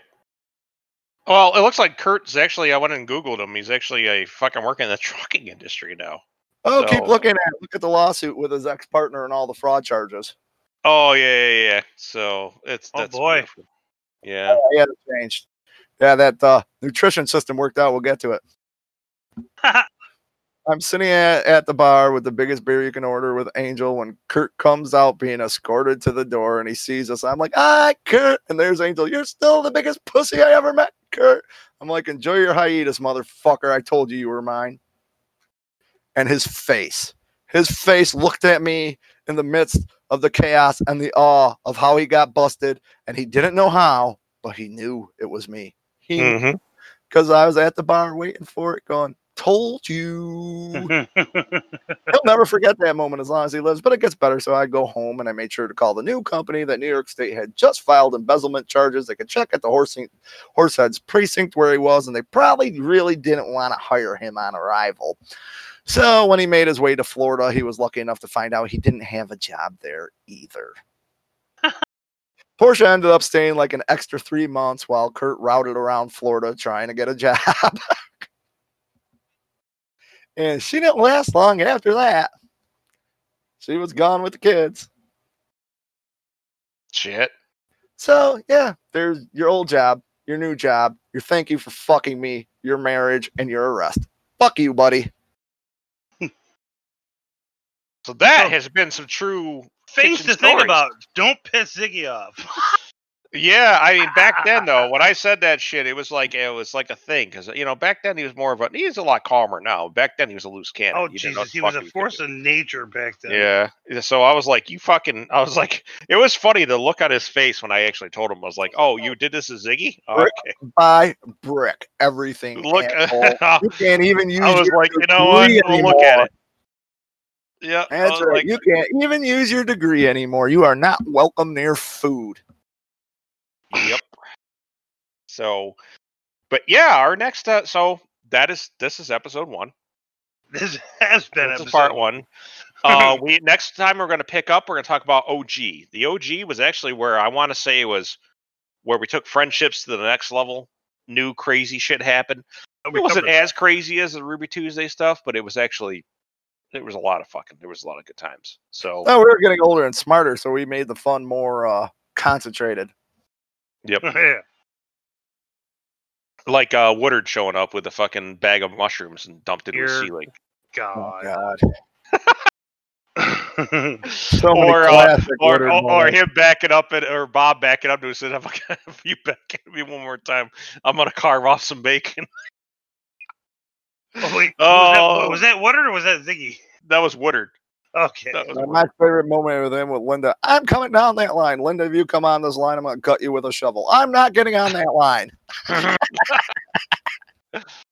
Oh God, I stopped the kitchen one time because I said, "If you fucking do this one thing, I can't remember what it was." I was like, "I ain't doing that shit," because Bonnie jumped at me like a fucking Wolverine on crack. And uh, fucking Gary thought that was the funniest fucking shit in the world, but so did the rest of everybody. Like, "Did you refer to me as a Wolverine on crack?" like she was like, like she was still like sipping tea while she was asking me the question. It's fucking great. So yeah, a lot of good OG uh, stories that we'll get into, and I hope you enjoyed it. We definitely love your feedback on it. Um, Oh yes, please. yeah, definitely. Uh, you know, and we're gonna definitely uh, we're Oh, gonna continue a- the story, There'll, there'll be a couple more of these. and I'm pretty sure that we're probably gonna start including some people. I think we're gonna we're gonna drag Eric, uh, Redbeard into this at some point. Excellent. Um, we might even pull in Fada Pete. We'll see what happens. Um, Yeah, I-. It'd be a lot of fun. Yeah. So uh, if you're interested, you had a good time with this. I am not going to edit it. I'm going to tell you right now. I think that this stands. Uh, if you've got a problem with it, fucking The, only- the only thing you, you might want to do because I didn't say spoilery explicit like I usually do, Mm. just preface it, preface it, like throw something. Oh, in. I will. I'm going to definitely put it on the page. So yeah, and then just go ahead and, you know, I guess you can go ahead and tack our sponsors and hit us where the you know in the money. Except for we don't get paid for this. So there's that. So absolutely not. We nope. do this So- for fun, people. Yep. So that being said, take us out, Mr. Sykes. Okay, for the Jesus for the 18th of June. Yeah, June. Yeah. Yep. Ah, this has been the Comic Shop Confidential Yes. part one. Part one. Part one. Part one. Other parts to be uh, following at some point. We don't. We have do to- not have a final number. No, Yeah, oh, we no. don't. It could even I- keep I going as a thinking series. I was thinking three, but I don't. I don't think it's gonna stop at three. It's, it could keep going. We'll see. We may take breaks and just do them in little intervals. Season one. We'll call this season one. Yeah. Perfect. All right. So, uh, Uh, uh, no, we don't, we, don't, we don't need any taglines. No tagline.